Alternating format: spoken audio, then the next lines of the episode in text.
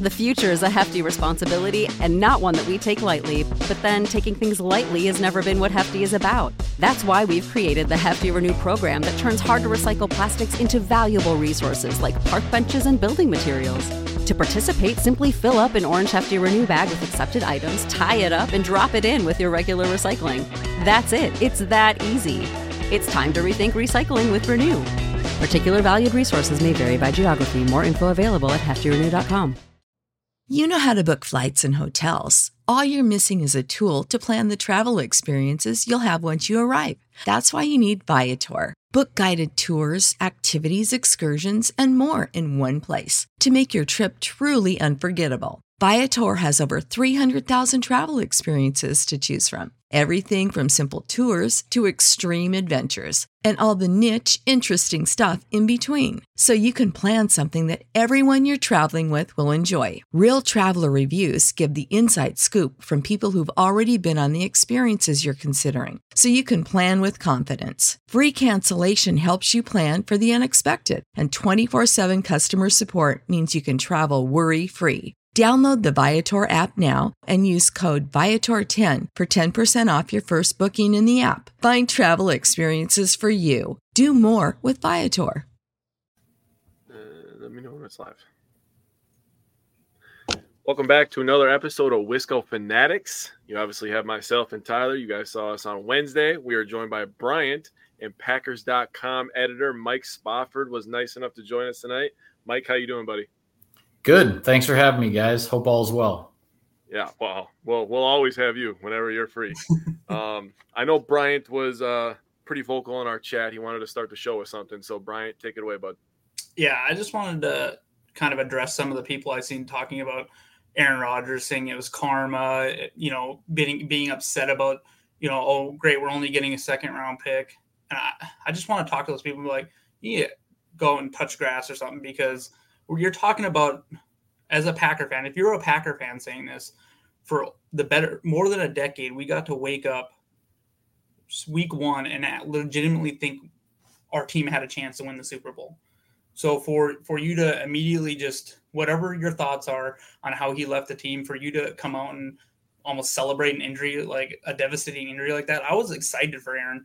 Sure, I wanted them to, you know, karma would be if he went to the Jets and they went six and eleven, and we got even a higher pick. Karma isn't rupturing your Achilles. Okay, this this is terrible for football. This was someone I was going to root for and look, you know, forward to watching him play.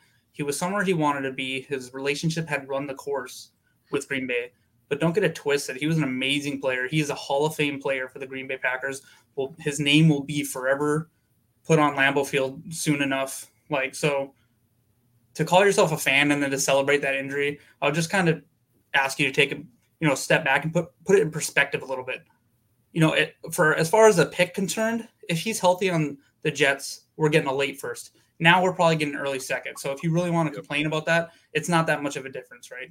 So to just I just wanted to say seeing people celebrate it was pretty disgusting. So let me uh let me add something to that. It has nothing to do with the Jets, but it has to do with the Vikings actually and Alexander mm-hmm. Was getting some very disgusting DMs last night after a rough game for him, rough game for the Vikings offense. Really, besides the second half, they they opened it up a little bit, but some of the stuff that these fans, and I'm going to quote them, fans are saying uh, to these players, like you have to realize that these are people, man. That's somebody's son. That's somebody's, you know, he, he might have a, I don't even know if he has kids, but that, that could be somebody's dad. You know what I mean? Like they don't need to be seeing stuff like that it's the same thing about injuries. That's the the the nothing that we don't deal with that, right? We we don't deal with injuries around here. You pick on injuries, you cheer for injuries. This is not the page for you because we have a no tolerance for that. So don't be cheering for injuries. You don't need to be talking disgusting to these players because they're people. Just be better. This is a form of entertainment. It's a sport at the end of the day, right? It's something that we all enjoy. Obviously, that's why we come here every Friday night to give you guys breakdowns of the games. But you know, we're not cheering for injuries or, or sending disgusting DMs to people. So I thought that needed to be said. Yeah, if you want to talk about the players being people, I think who was it like Demaryius Thomas or can't remember the name of him, the linebacker for the Saints, talking about his daughter struggling with seizures and the struggle they've been going through. That go listen to his press conference about that, and it'll kind of put you in perspective of what that they're actual people, and so just some of that stuff is just yeah. I just wanted to open with saying that I thought it was kind of terrible to see that instantly, and it was actually some people that there was one in particular I kind of tweeted back at complaining about the pick right away, and he's actually he's, he doesn't work for the Packers or anything, but he he covers the Packers a lot, and I was just like, come on, man, like really like I, I respect your opinion, and you're out here complaining, oh, we're only getting a second round pick right away. Only a second rounder, like dude, it's still a second round pick. Yeah, only a second rounder. The trades, yeah. And, and, look what we've got from them already. To be completely honest with you, I mean, we get we moved up. We got Lucas Van Ness. Uh, we were able to get uh, who else did we get? I, I forgot. Um, kicker uh, Anders Carlson, and there was one other person that I'm blanking on. But we we got a couple. Oh, was it Brooks? It was either Brooks. I think it was Brooks that we got. But we got a couple good players already, and we're going to be adding another second rounder to this roster, which looks young and fast and good. So I mean, you're going to be complaining about that. That's ridiculous. I'm sure, Mike, you probably seen it around the team as well. I'm sure there are some people pretty beat up, beat up about. You know, that's someone they they played with for a long time. I can't imagine like you seen Bakhtiari come out against it almost immediately of the turf. Um, so it's it's affecting our team still. People, whether it yeah, it's a business and he went to play for someone else, but people on this team, our team, still love that guy. So. Yeah, I mean the lo- the locker room, you know, on you know Wednesday is the is the first uh, the first real day of the week that uh, that we're allowed in the locker room after practice to talk to guys. And of course, a big topic of conversation was was Rodgers' injury, and uh, yeah, I mean, and those guys in the locker room are just are sick for him. You know, I mean, they you know some, whether whether it's a guy you know um, who you know played with him for a year or two, or a guy like Bakhtiari who's one of his best friends. You know, I mean the the um, I mean, nobody, nobody, and trust me, nobody in that locker room wanted to see that. Um, you know, it, it was, uh, I mean, yeah, you know, it's, it's a business. Business decisions are made, trades are made. You know, this is, you know, Aaron Rodgers is not the first Hall of Fame quarterback to be, you know, traded to another team. It's not the first time the Green Bay Packers have traded a Hall of Fame quarterback to another team. I mean, this is this is the kind of thing this is the kind of thing that happens. And and uh, and you know the last thing the last thing anybody wanted was uh, uh, was for him to not be able to play the season with his new team. And and just whether you have any ties to the Packers or the Jets or anything at all I mean as as a as a football fan you know the National Football League in 2023 will not be as good because Aaron Rodgers is not going to be a part of it. That is simply a fact. I mean, the, the there was going to be a lot of excitement around his games with the Jets and how he was going to do, and you know, some of his former teammates who were there to play with him, and uh, you know, and Matt LaFleur's best friend Robert Saleh is the head coach of the Jets, and you know, there's there was a lot.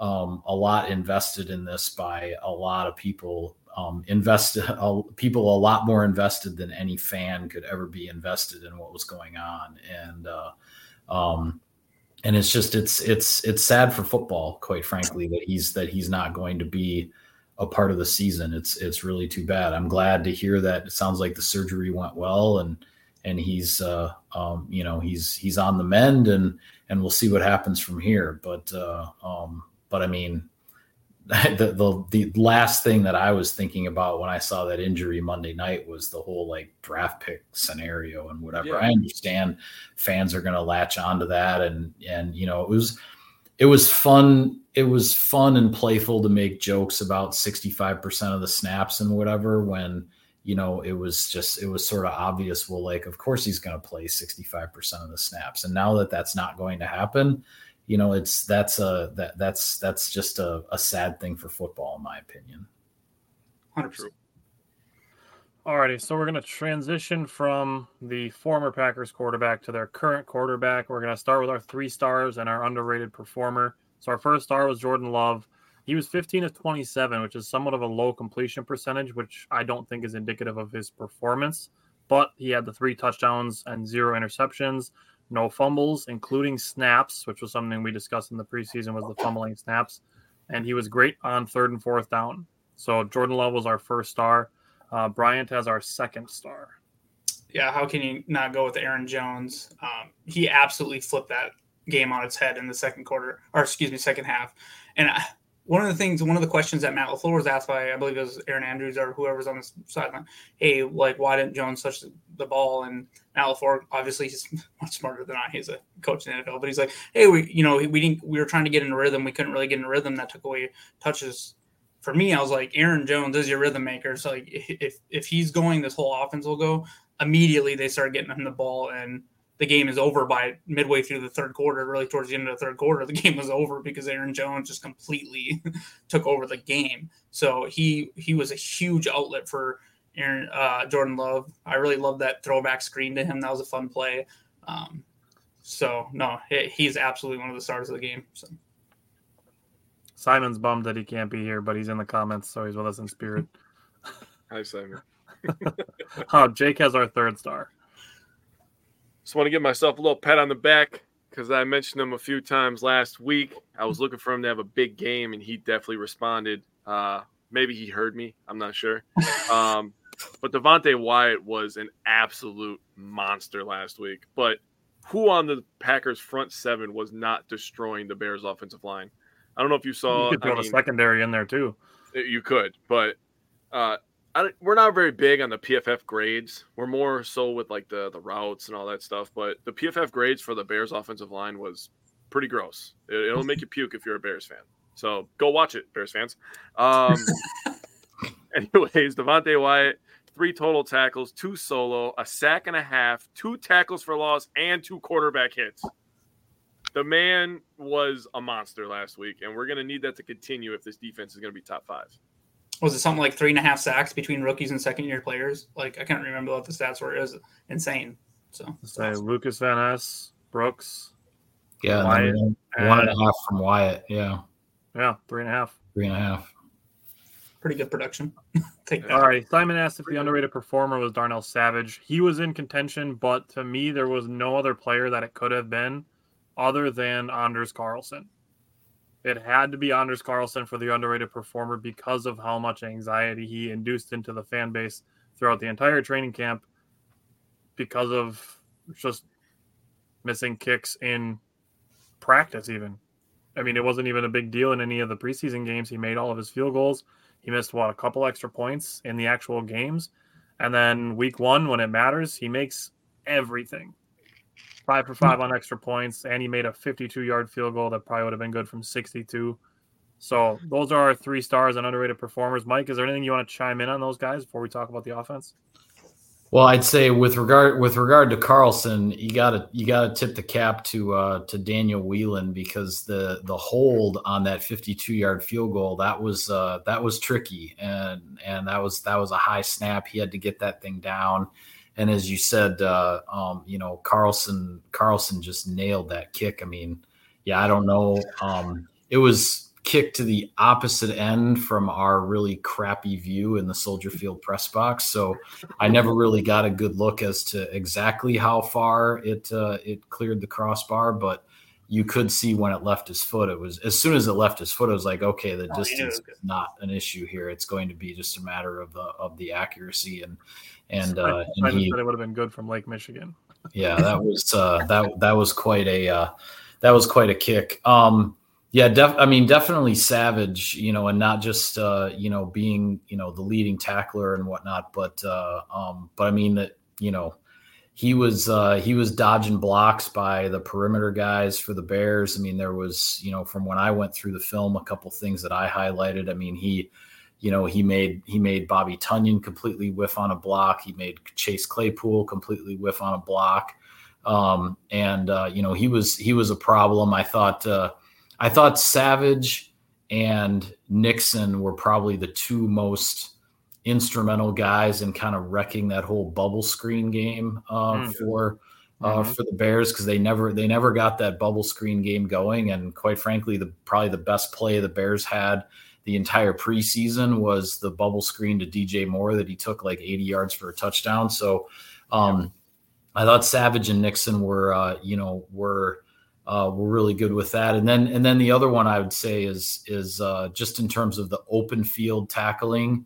One on one on the outside, Rasul Douglas had a real solid. Yeah, oh, yes. well, I'm happy um, you said that. I'm happy you said that. Thank yeah, you. Yeah, he and uh, you know, I mean, I don't like to get into guys like celebrations and stuff, you know, his dancing and whatever. Like I'll leave I'll leave the judgment of that to to uh to others. But uh but I thought Douglas, uh, you know, I thought Douglas really brought something to this game, and and you know, and the pass breakup in the end zone as well. Um, you know, Kmet kind of Cole Kmet kind of engaged in some contact there in the end zone. Douglas didn't back down, and and uh, fortunately the refs, you know, the refs let it go. Sometimes you will see that flagged, um, and you know would have given the Bears, uh, you know, another shot on first and goal, but uh, it's kind of contact both ways. They let it go, and and Douglas broke up the pass. So.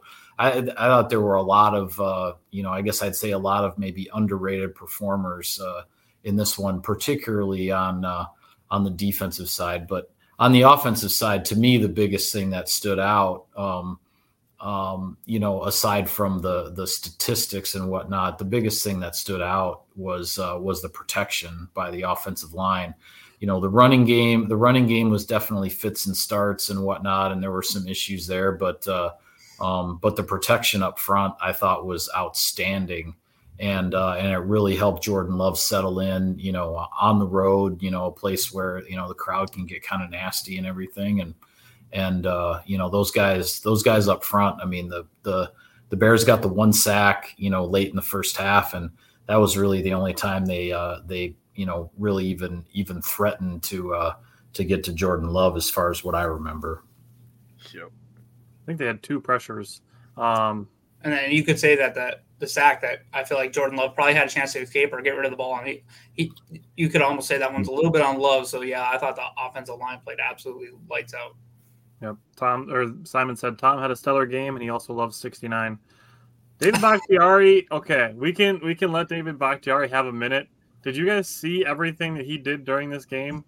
from from laying down and waving to to fans giving him the finger and then later on himself giving the finger to the fans? That's all-time photo. First of all all-time photo of him just standing up there and just just giving him the bird like just giving him the business. I'm like how do you not love that guy? Seriously. He had the he had this really weird and i didn't understand what it was. He had this really weird celebration on the first touchdown to Doubs. I don't know if you guys saw that. He like he laid down on his stomach in the end zone and was like kind of flapping one arm and leg like off to the side. And I I didn't understand what it was. That was that was the end zone that was right below us, like where we were in the press box. So I happened to see it. I don't know if they showed it on TV or not. It was it was strange. It was weird. Uh, I don't I don't know what that was all about. But that's kind of where it started, and then and then his day just got kind of stranger and stranger as the uh, as the afternoon wore on in Chicago. David Bakhtiari is my spirit animal. Yeah, he's just living his best life, man. yeah, for real. Um, Greg said that he's excited for this Sunday because the Packers and Falcons match up well against each other. We're going to get to that. We're going to finish recapping first. So, talking about the offense, Bryant, what stood out to you from the wide receivers' development? So, I thought they played pretty well. Um, you can tell they're young. They're they still need to, you know, there's there's going to be learning curves, and um, so they had like eight reception on 16 targets. So kind of mirrored um, Jordan Love's completion percentage. I thought overall they played pretty well, though. Not too many egregious drops. You can say, well, Jordan should have thrown the one ball to Jayden Reed a little more outside, or you could say it hit Jordan Jayden Reed in the chest, and you'd like to see him grab that ball, sure. But they had eight receptions. Well, this is between first and second year wide receivers. They had eight receptions for 92 yards, the two touchdown by Doubs but the rookies alone had four for 66. Um, Wicks had an interesting day. When you go back and watch some of the tape, I feel like he got open a lot. Uh, th- which touchdown was it? It was one of the touchdowns. I think it was the first one to Doubs. But if you look, I think it's Dontayvion Wicks shooting wide open into on a breaker to the left. So if Jordan Love would have looked that way, he probably would have had a touchdown too. I thought it was either Heath or Wicks. So I thought they played pretty well overall. Obviously, Dontayvion Wicks had the two um, penalties, but you, you got to remember he missed a lot of the offseason as well. But I thought he led the team in snaps at wide receiver. I think he had like 32, and the next closest was 31. He had 37. Oh, was it 37? Okay. 37. So I thought they played over overall well. There's going to be, you know, there's going to be some growing pains this year, but uh, I thought they they showed up, played well. I thought Jayden Reed had a couple big catches um, to support. Oh, um, he had a big catch on a third down when the game was still kind of in balance. So overall, I thought they played pretty well. So I feel somewhat similarly about the tight ends. Like um, looking at Luke Musgrave is obviously the most prominent one. He played 46 snaps. He had the three catches on four targets, 50 yards.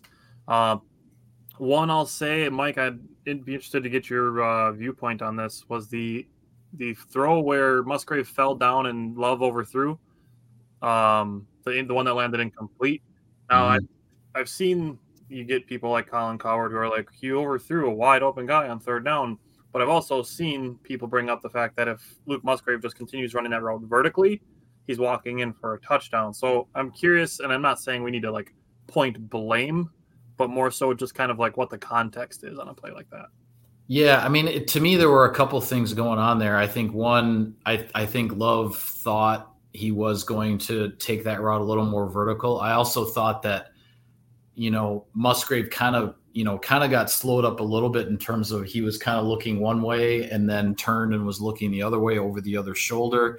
And I, I don't know based on that route concept if if that if he's supposed to be looking, you know, on over the shoulder toward the sideline or the shoulder toward the inside, but almost, you know, in terms of, you know, when you make that when you make that switch, I mean, that can be something that, you know, that slows you down a little bit. So obviously the time the just the timing of that you know was uh was off and um you know i th- i think the you know i thought what was really what was more important was that you know and this is an example of how love just doesn't doesn't let things bother him and you know doesn't get flustered is is uh it was either the next play or two plays after that was one of the big completions to Jayden Reed to uh, you know, to keep that drive alive. I mean, you think, oh, geez, he just, you know, missed a big play down the field and and blew that. And it's like, well, you know, no, he, you know, a couple plays later, it's like he makes the conversion to a different receiver. You know, they move the chains, keep the drive going. So,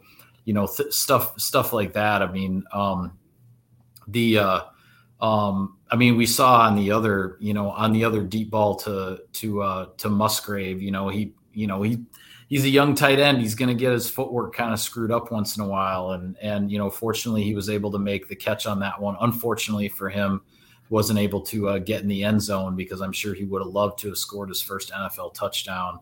Um, you know, on that play, but.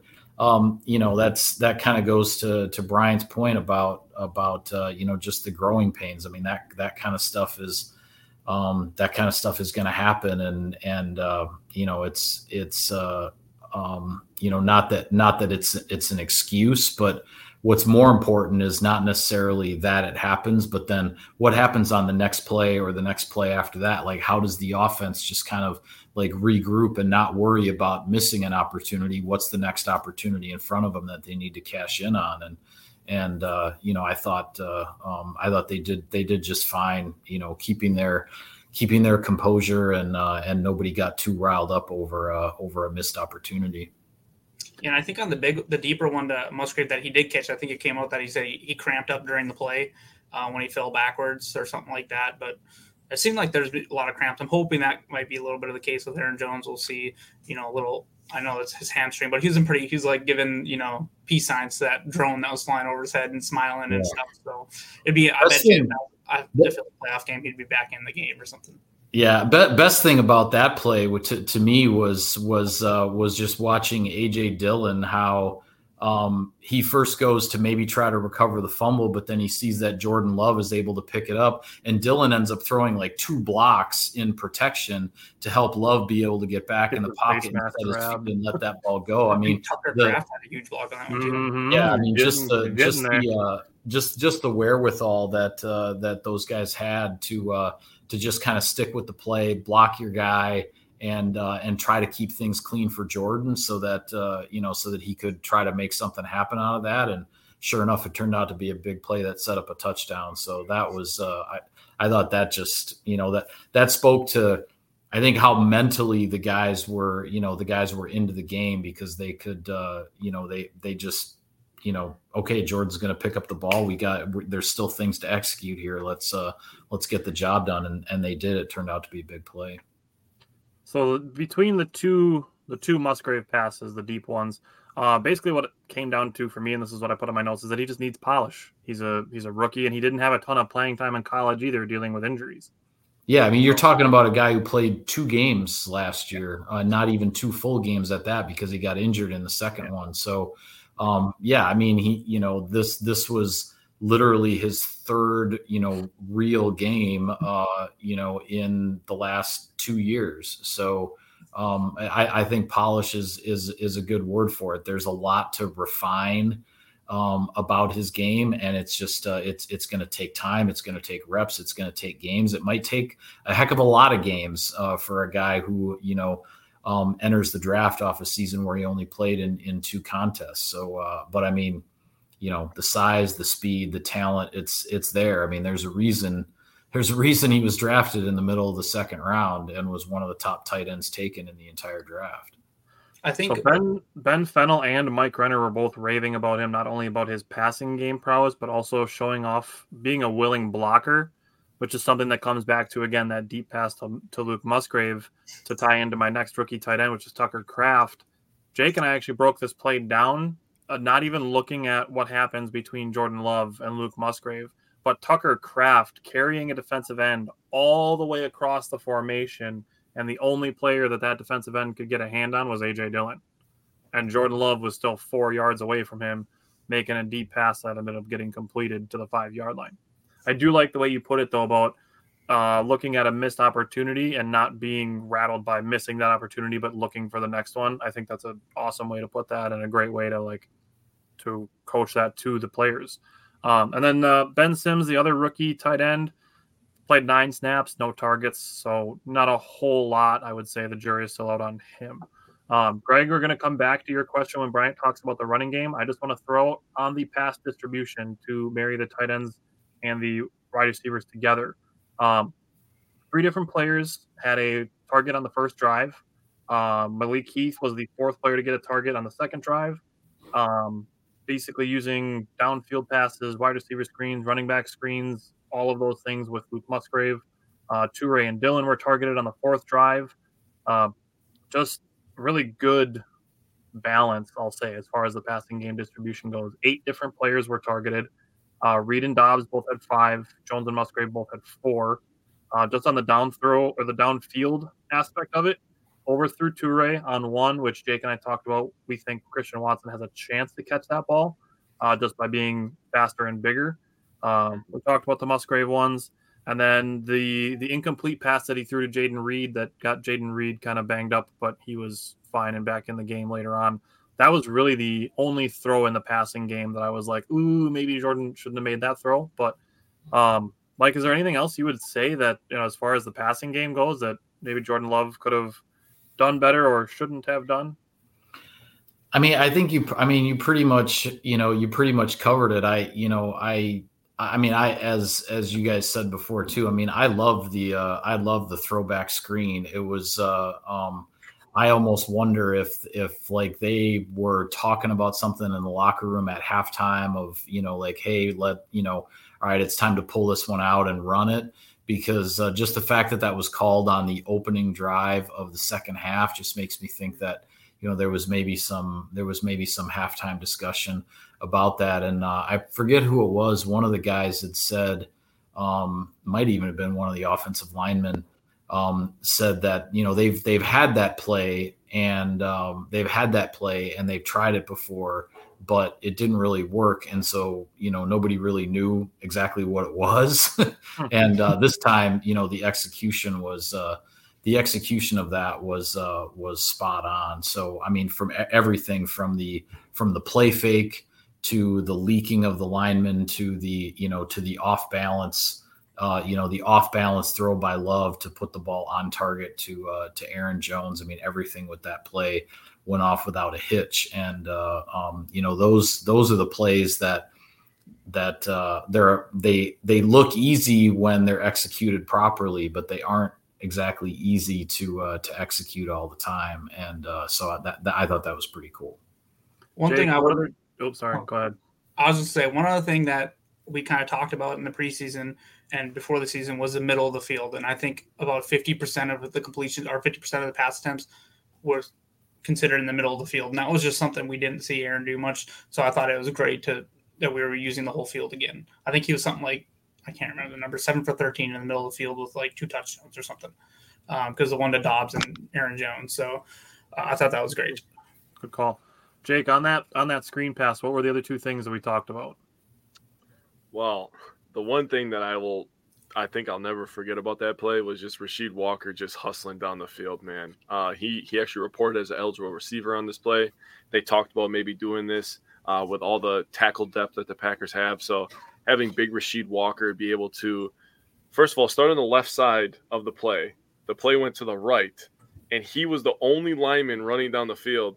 And my big point when we broke this play down was, what if Jones had to break a tackle and there was another Bears player there, and he had to block him, and Jones ends up scoring a touchdown? Everybody's going to talk about Rasheed Walker hustling down the field, but I wanted to give love to that even though that he didn't score because he put that effort in.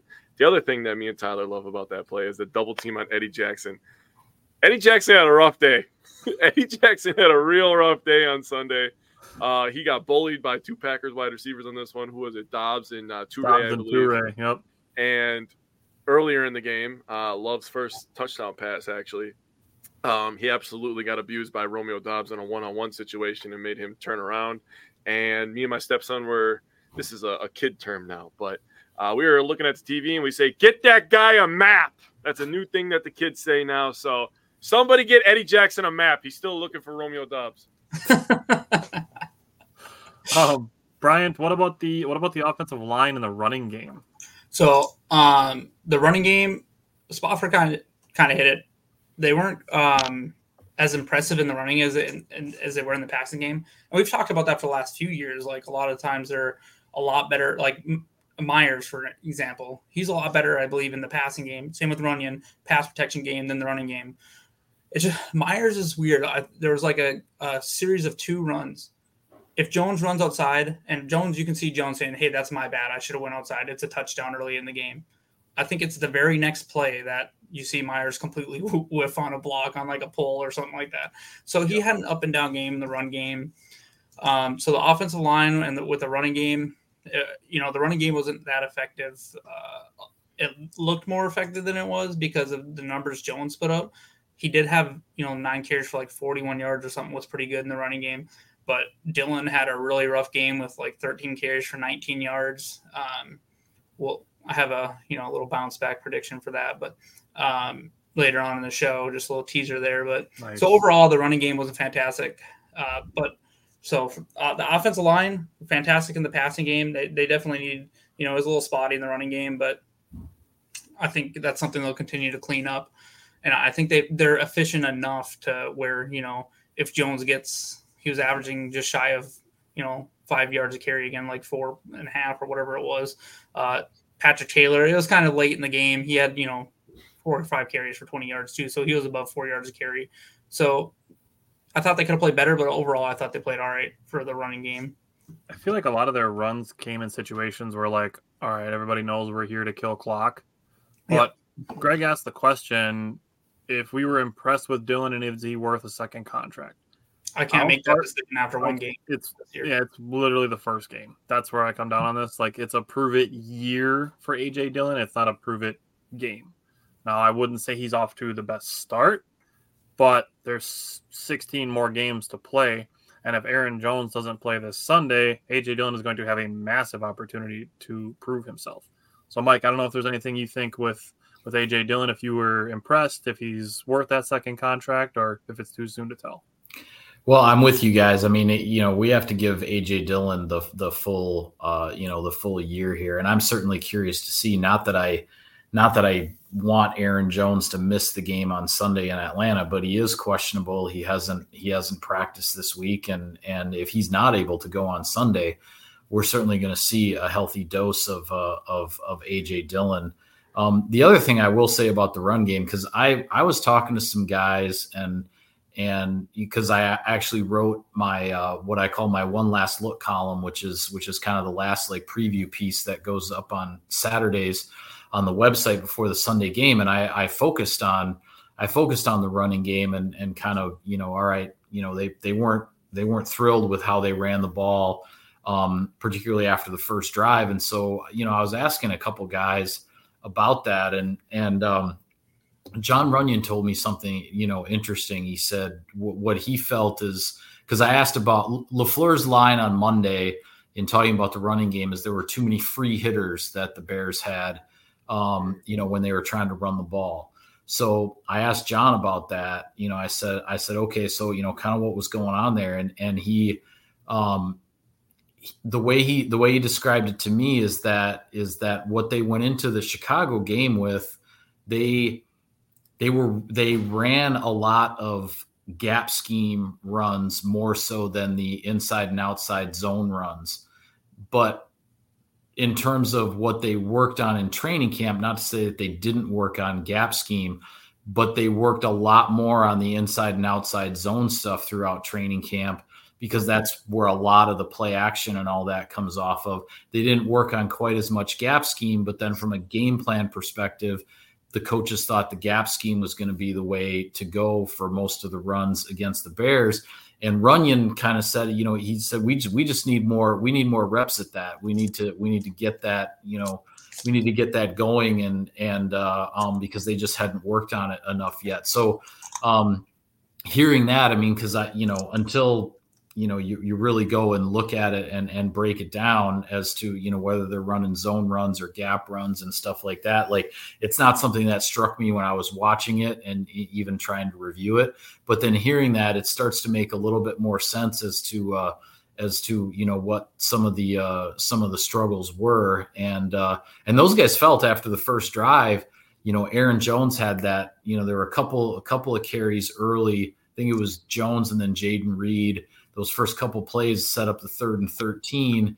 They had gone backwards a little bit. Then they hit the third and 13 to Romeo yep. on the slant to keep that first drive going. And then, you know, Jones ripped off, I think it was like, you know, seven yards and then three yards and then another seven and maybe another eight or something like that. It was, it was a stretch of like four carries where I think he totaled like 25 yards and four carries. And Runyan told me, you know, he says, yeah, we, you know, we went to the sideline after that first drive and we're like, all right, this should be a really good day to run the ball. Like they were all feeling pretty good about it. And then, you know, it just, they, you know, they just didn't, they didn't find that rhythm that they were, that they were hoping to find. And, uh, but I mean, but you know, they, they know it, you know, they, they were happy with, uh, with how they protected Jordan, but, uh, but the guys up front, you know, they, they felt that, uh, they felt that they definitely could have done better in the running game. And I asked LaFleur about it too, following up on the free hitter comment. And he said, and he also said, Hey, it wasn't always just the offensive line. Some of those free hitters were because the perimeter guys, receivers, tight ends, maybe somebody missed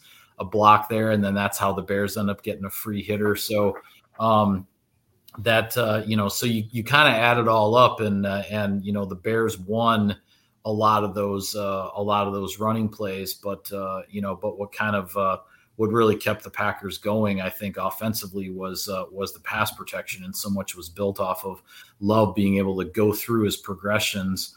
You know, Lafleur even saying on some of those third downs because they converted nine of the first 14 third downs before, and then obviously there was the one fourth down that turned into a touchdown. But they had two late misses on third down, so they converted nine of their first 14. And LaFleur even said they were able to, you know, Love was even able to get to like his third or fourth option going through the progressions. And and that's a credit to the protection that he could stand back there and, and scan the field and figure it out. Uh, one thing I do want to say about Dillon real quick, we got to give him massive credit for that like zone pitch or whatever they got where he got smacked as soon as the ball was pitched to him. It was a loss, but if he doesn't, if he he doesn't how many times do we see players fumble that ball right there? Somehow he doesn't fumble that ball. That was still, I think that was like a seven to three or six to seven game or whatever when that happened.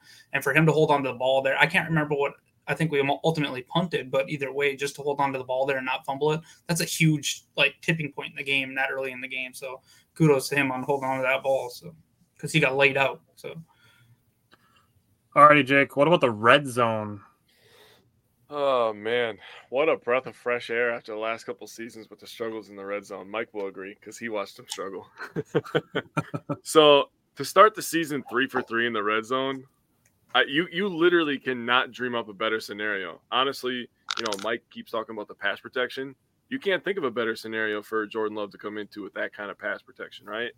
And then we're going into this game, and we're like, dang man, no Christian Watson, no field stretcher yeah, I I agree. Um, and also, about that touchdown, the thing that I love about it is Love didn't give up on the play. He let the play develop, and actually on that play, uh, who was it? It was Musgrave was running running outside. You had Jones running outside, which takes the the corner and the linebacker down, and that's where we talked earlier, where Eddie Jackson gets one on one and absolutely gets destroyed by Romeo Doubs, And Love just steps up in the pocket, hangs in there, hangs in there because he trusts his guys to protect him. He trusts Doubs to get open, and he throws an absolute perfect dart. So that was the eight yard touchdown pass that he threw. He threw another one where Romeo Doubs dogged a guy in the corner, and I was like, I was freaking out. I was like, oh God everything's going our way. I I feel like I need to go buy a lottery ticket right now because everything's just working.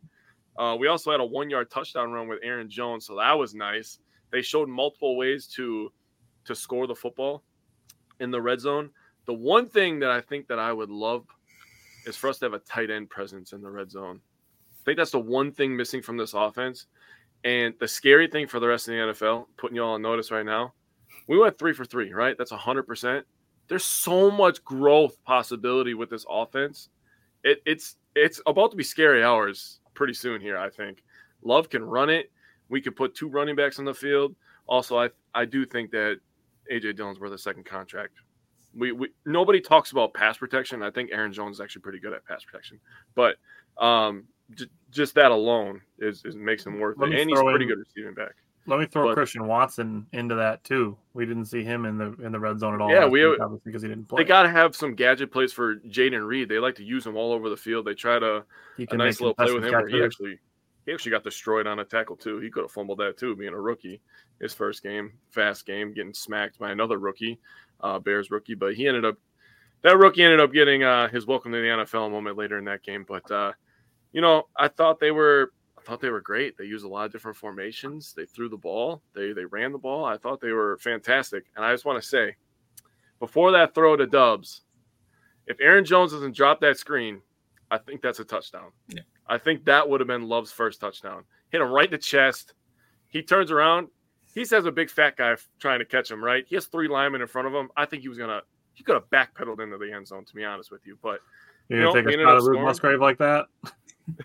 Sorry. Um, I just I think that uh, that would have been the first touchdown. I think think they were a plus in my opinion. They were awesome.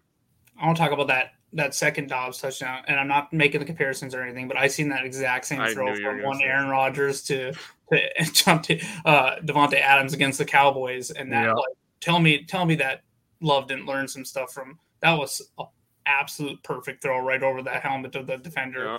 Like that was and Doubs has such strong hands. He showed that as a rookie too, so it's just awesome to see. So I think he showed that, that even in college.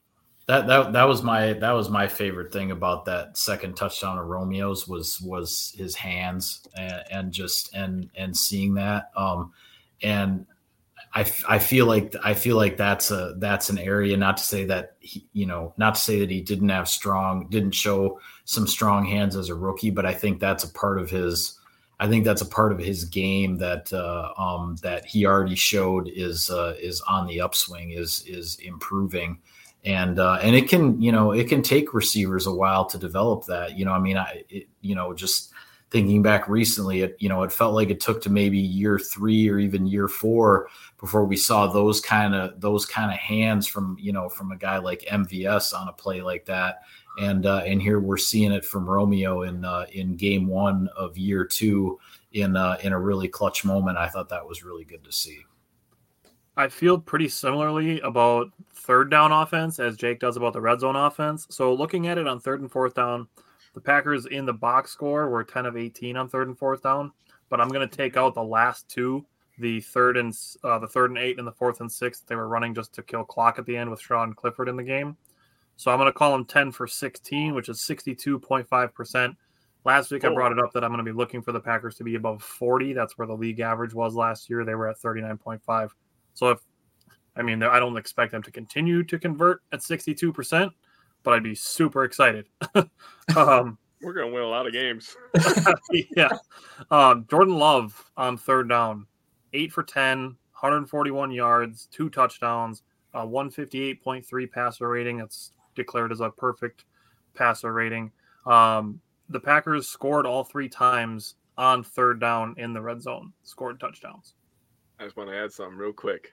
And I know that we're not trying to make the comparisons, but when Rodgers was first coming up, where was he really good?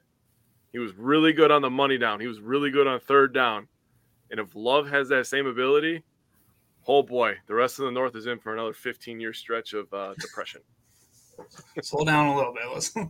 I know, I know, but when Rodgers was first coming up, he was really good on third downs.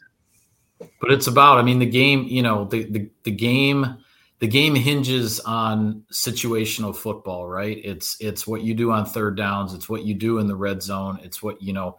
Do you get touchdowns or field goals? Do you can you convert enough on third down to keep drives alive? I mean, the game is the the game is so situational, and uh, and if you you know if you win that situational game uh, you know, versus your opponent, you're most likely going to win the game in general as well. So, uh, I mean, the, the, the Packers were the Packers were off the charts in terms of the situational execution um, in uh, in this game, and and uh, no, not every game is going to go like that, but it was certainly a great start. Is there any sweeter sound than the Bears getting booed off their own field by the midway through the third quarter? Bro, they were booing in the second quarter. That's yeah, true. I mean, if you're if if you're a Bears fan, if you're a Bears fan, I just have to say, I mean, you know, I don't want to belabor the point, but that had to be just a disheartening, discouraging performance. I mean, seriously, you know, you you you go three and fourteen the year before. You have the number one draft pick. The front office decides, okay, we're putting everything behind this quarterback. We're going to trade the number one overall pick for a wide receiver and for a bunch of other draft assets. We're going to build this up You've got your biggest rival coming in week one. They're making a transition to a new quarterback and all that. And then that's the performance that you put out there. I mean, that the the Bears were the Bears were not good, and and uh, um, they've got. I was I wasn't expecting you know the Bears to suddenly look like world beaters out there coming off a three and fourteen season, but I thought the Bears were going to look better than that, and they didn't. They they they were they're a long long ways away. I won't lie. Yeah. I was I was legit on my hands and knees, like looking at my TV, cry laughing after the Quay Walker pick six. I was like, "There's no way this is happening in front of America right now." like, there's I did I did not expect us to beat them like that. I thought maybe it would be a close game, like a low scoring close game, like both quarterbacks That's struggle and all yeah. this stuff. And but man, oh man, did we beat the brakes off them in the second half? that was so That's satisfying. coaching though. Hey, can you throw Cody's comment real quick? I just want to mention one thing about the clock. Did you guys see the one play where Jordan Love was super calm? He was coming to the line. You can see I can't remember exactly what happened on the play. The the play clock was winding down. You see Matt LaFleur like freaking out, running up to the ref on the sideline. You see Jordan is just totally calm and collected, snaps the ball, and I think he, that's one of the plays he threw for like a ten or fifteen yard gain or whatever, and just moves along, but you see Matt like just losing his mind on the getting ready to call time on the sideline. because this is one of the things that drove everyone crazy last year, or really the last several years with Aaron. But I thought we did a good job. But that that play did make me crack up. I was laughing pretty good about it. So. Alrighty, Brian, what did you see from special teams? I mean, I thought uh, we kind of talked about Carlson. He was already in our, you know, uh, underrated performer. Yep. I don't know that we could have asked for a really better performance. If you want to nitpick, uh, some of the snaps were a little high. Like uh, Mike said, on a couple of them were, you know, really good job by Whelan there holding. But then a couple of his punts, you'd like to see him keep out of the end zone. Um, if you want to if you want to like nitpick but the kicking was phenomenal and maybe it's only people that are kind of sick like us that literally read every tweet during the spring training and everything and we're following carlson because every you know moderate packers fans probably only seeing carlson making all his kicks during preseason games well field goals anyway and like including 57 yarder but to see him make all those kicks some of them were like starting to he was putting a tail on some of the last ex, uh, extra points there but either way they went through right they counted so but on the 52 yarder it was dead down the middle and it was probably good from 58 to 60 again. Um, Jayden Reed looks like he's going to be a strong punt returner. I want to talk about that punt return by Jayden Reed real quick. I thought it played a huge part into uh, kind of putting the game away, right? So G, uh, we had just gone down, scored the touchdown out of the the halftime break. The Bears go three and out. They punt to Jayden Reed. He has a 42 yard um, returned or whatever it was to the Bears 42 yard line. Four 45. plays later, Aaron Jones is trotting in the end zone, and you might as well put the game away right there. It was 24 to six or whatever. So just to see that punt return, and I mean, everyone thought he was going to bounce. He turned that corner straight up the sidelines. And he almost did that earlier on one of the catches he had. I thought there was one catch he had that he just barely stepped out of ground, bounds that he probably left another 10, 15 yards on. He's kind of beating himself up about it. Yeah, too you know about it. Yeah. just his speed and his turn and his explosiveness on the punt return was awesome to see. So I thought overall special teams played great. You're you're always going to have Nixon trying to take the ball out um, from like all the way in the back of the end zone. We'll see what happens. Younghoe Koo has a huge leg, so we'll see if you know he's taking him out deep. But I love Nixon's energy. I think he returned one run to the 24 yard line. And he just got up all pumped up. Like he didn't care that if he would have kneeled, it would have rolled into the 25. He was just happy to return the ball. I know. So That I just guy's love that guy. But overall, special teams, I thought they played pretty well. Um, Mike, you had any thoughts on the special teams? Yeah, I mean, uh, you know, I think Jayden Reed is uh, Jayden Reed is going to be a, a potentially big weapon on on punt returns, and I mean, you know, the you know we watch we watch every training camp practice and and everything like that, and you you know you don't you don't really know what it's going to look like until it gets into live action. But the one thing, the one thing that stood out from Jayden Reed from from the day he showed up when they were, you know, in OTAs without pads, all the way through training camp, all the padded practices, is when he was back there on punt returns. He just he looks so natural catching the ball. It's like it's like you know, it's like he's been catching you know punts since he was four years old or something. It just it looks completely second nature to him it's reminiscent to me of of uh, of watching uh, watching Micah Hyde when he came in as a rookie in 2013. He it, he was the same kind of thing. It's just some guys everything just looks natural when they're when they're catching the ball, even when the ball is wobbling or you know doesn't doesn't look perfect. And and like uh, um, and Jayden Reed falls into that category. And then to see him. Um, to see him have the one return for 15 and the other one for 35 um, up the sideline. I think it was. Uh, I think you have to go back to um, somebody in Insider Inbox had sent in a message and pointed this out that I think you have to go back to Phil Epps in 1982 to find the last time a Packers rookie had a punt return of at least 35 yards oh, wow. um, in in in game in like week one. Oh, Um, okay. I was gonna so- say I would have guessed Randall Cobb, but um, but uh, yeah, sorry, that's like a week one In thing. week like, one, you know, got like see, like season opener as a rookie, you know. Gotcha. Um, but uh, um, but no, I, I I think Reed is going to be. I think Reed's going to be a factor on. Uh, he's going to be a factor on punt returns, you know, all year. And uh, um, you know, I I I was impressed with the way Whelan was able to get the holds down for Carlson, and and even the one that you know ended up going in the end zone. I mean, it's a 68 yard punt. It's still a 48 yard net. Trust me, Rich Bisaccia will take a 48 yard net on a punt any day of the week. Um, you know, that is not anything to. Uh, that's not anything to complain about there. So um, the uh, um, it was something else I was going to mention, and I uh, and I forgot um, forgot what it was now. Oh, um, in my uh, in my what you might have missed piece that I post on Tuesdays with like the video clips and stuff like that. I thought it was really cool on that punt return. Um, uh, a couple things stood out. One, like Dallin Leavitt completely flattened his guy, um, you know, right uh, just off to the side from where um, from where Reed caught the ball. Reed ended up running like the other direction, but if you actually look at the film, like Leavitt completely flattened his guy on the other side.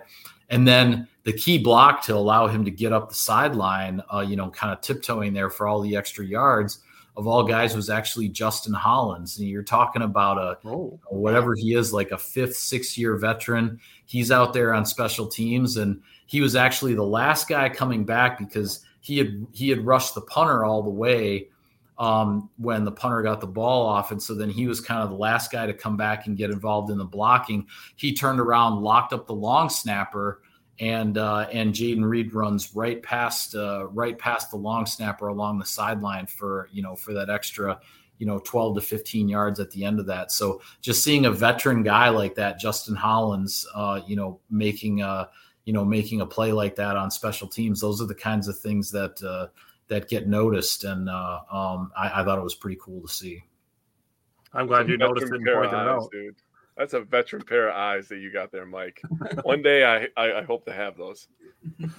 it, well, it, it, helps. It helps to be able to look at the all twenty-two the day after the game. I'll say that. Dude, I, I we, fortunately we have that. the I have the access to that, and I was able to. Uh, um, I I only have so much time on a Monday, and this week I actually focused on the defensive film and the special teams, which was why that was kind of my my okay. what you might have missed all focused on that, and I didn't get an, as much time to uh, to really look at all the offensive stuff. So some of the stuff you guys have been pointing out with some of the offensive plays, and now I'm curious. Like I feel like I got to go find the time, maybe in my hotel room in Atlanta tomorrow night. I'll sit down and look at some of the offensive film and see what I missed. You're gonna love the Rasheed Walker hustle. I promise you that. Yeah, I'm, I'm looking they, forward to that. I got to check that out. They have uh, they have the all 22 version on NFL Plus, which Tyler and I just got. So it's okay. I was actually watching yeah. that when I was uh, taking my notes. I was like, oh, I love this so much right now. And Jake and I, Jake and I tried our hand at breaking some plays down this week, which I, I think we did all right, man, for our first time. I think we're just, we're just getting our feet wet. We'll be all right. Was it? Uh, was Simon said he's, he's got to go, so he said uh, he'll see you later.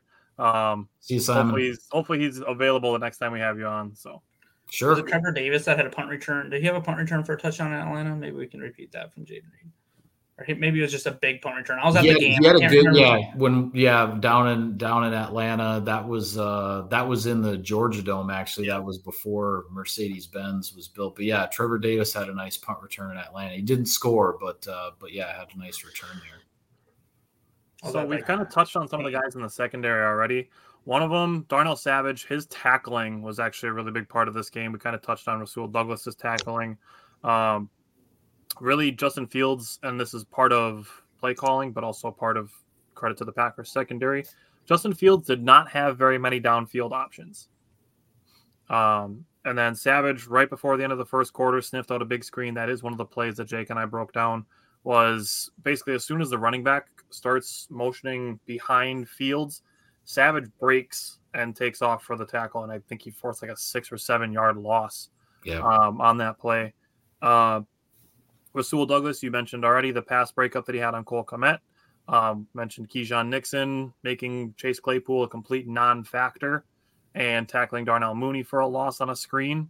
Um, and really, the only thing I will say is in the second half. First is what I would say is the only miscommunication that I saw on a zone defense play that allowed Darnell Mooney to score the one touchdown was between uh, Nixon and Douglas. That was really the only, I guess, if you want to use the word complaint, but I would say the miscommunication uh, in the zone defense was really the only bad thing that I saw from the secondary. And then I just wanted to point out that later in the game, the Packers have a bunch of backups in, like Carrington Valentine and Innis Gaines are playing defensive snaps in the red zone and it's first and goal, and Justin Fields rolls out, and he still has nowhere to go with the ball. So I was impressed to see that, Mike. I don't know if there's anything you want to throw out there about the secondary because you uh, did a little more defensive review.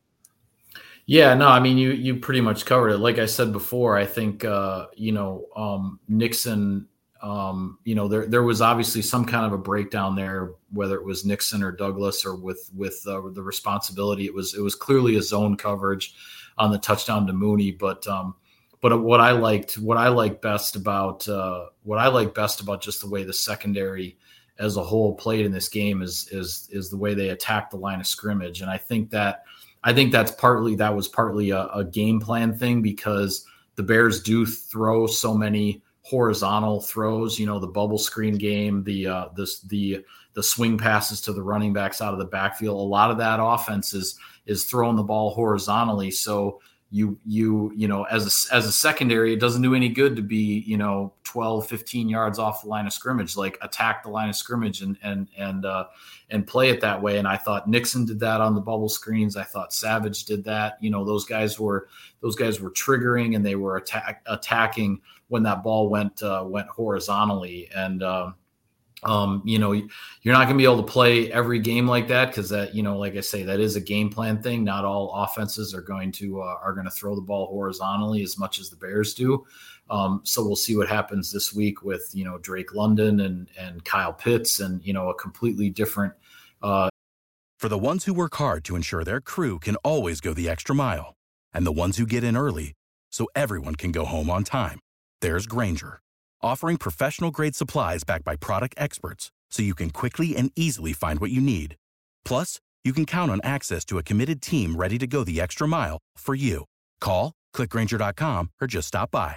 Grainger, for the ones who get it done.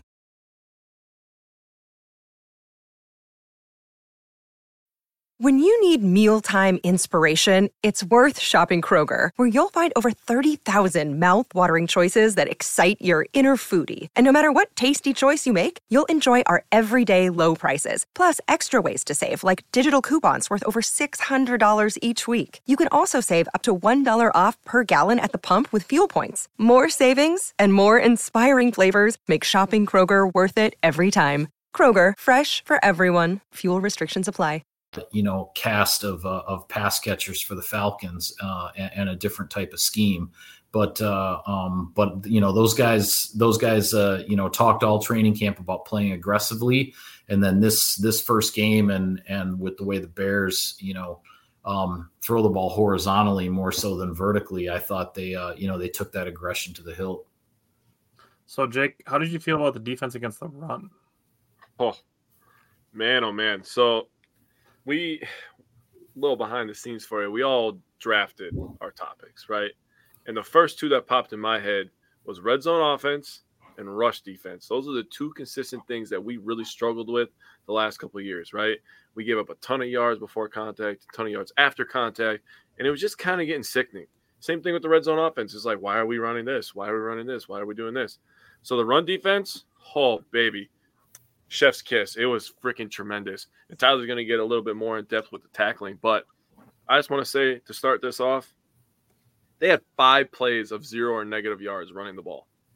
That is an offense that runs the ball a ton. So if they don't get that going, they're not one dimensional. They're zero dimensional. they got nothing after the run game because you know what Justin Fields is going to do. He's going to tuck that thing. He's going to run. He made some tremendous plays. I love Justin Fields' athleticism. I love him as a person. Shout out to him, by the way, for giving up his ticket so Jordan Love's mom could be re- uh, closer to to watch his, his first start. That was really cool. And Tyler and I have said this a million times. He's a great guy. He's just not a great quarterback. I don't think that the offensive scheme is helping him. I hate when offenses stretch you horizontally, like Mike was just talking about. I don't think you're getting anywhere that way. I think a little bit of balance of vertical and horizontal is where you got to be, which the Packers do a ton of, obviously, too. But um, yeah, that offense is not great. But with the run defense, I just want to say that LVN and Wyatt were standouts, in my opinion. They were consistently in the backfield. I'm going to get into the D line a little bit more uh, later, but I also thought that Hollins had great pursuit all day. He was down the line, hustling, making tackles on the backside. The backside defense, oh my God, I cannot tell you how many times in my life I have yelled, backside, backside, backside at my goddamn television because nobody's covering backside.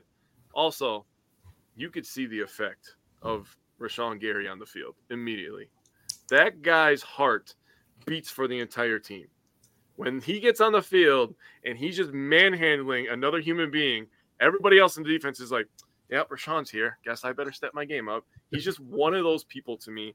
And you could tell that it goes through everybody.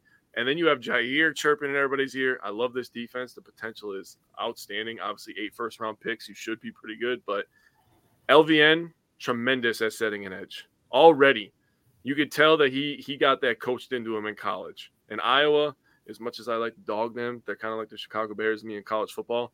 They can coach some football over there uh, especially on defense. So LVN and Wyatt for me get the gold stars. Hollins was tremendous, and you know we already brought up uh, Nixon, but uh, yeah, he was pretty good too. He's got the dog in him, and I'm a little disappointed, but I'm, i also feel good that uh, Mike brought up that uh, Rasul Douglas was the best tackler because man, one on one, I don't think he missed one on Sunday. No. And the other thing, as far as tackling goes, I think they got miles better as the game went on. So I counted it up while I was rewatching the game. I counted nine missed tackles in the first half, only four in the second half. So uh, uh, literally cut them in half the amount that they missed in the second half compared to the first half. So I thought that was great. Um, how but, many of those were probably attributed to? If it wasn't, if it was any other quarterback, we probably have eight sacks that game. So I'm telling you, bro. Back to kind of Justin Fields' athleticism. Like yeah. there's one towards the goal line where he turned around and still made a, a it was Devonte Wyatt or whoever he got away yep. with. I was like, how did he not get sacked? it's just so yeah. I love when I, when I watch when I watch Justin Fields in the pocket and the way he gets away. It's like it, it, reminds me of it reminds me of the Karate Kid where they're trying to catch the flies with the chops. that's I mean seriously like that's what it, like you're you're just you're just like how in the world are you going to catch this guy? Like it, it looks like it looks impossible sometimes. And then the one time Rashan Gary just absolutely yeah. buries Justin Fields, you know, for yep. a sack. It ends yep. up doesn't count because they have 12 guys on the field. But credit to Gary, like even with the flag flying and the Bears were trying to get a free play, he was having none of it. He's like, You guys aren't getting a free play. I'm getting a free shot at your quarterback. I, I literally thought during that, I was like, I'll take that five yard penalty if we're just gonna smoke your quarterback. So yeah. that's what I said to Jake. I'm like, yeah, yes, you have the penalty and you know it's a penalty, but your quarterback just got leveled by Rashan Gary. Like, if you're the Bears, like, does that even feel like a win to you to be moving five yards forward?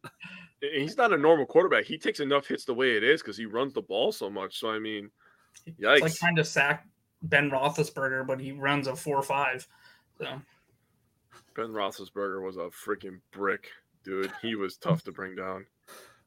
All right, Jake. So looking at the defensive line and the pass rush, you kind of already touched on some of the guys, and we talked about some of the sacks by the rookies and stuff. But uh, what stood out to you from the defensive line and the pass rush?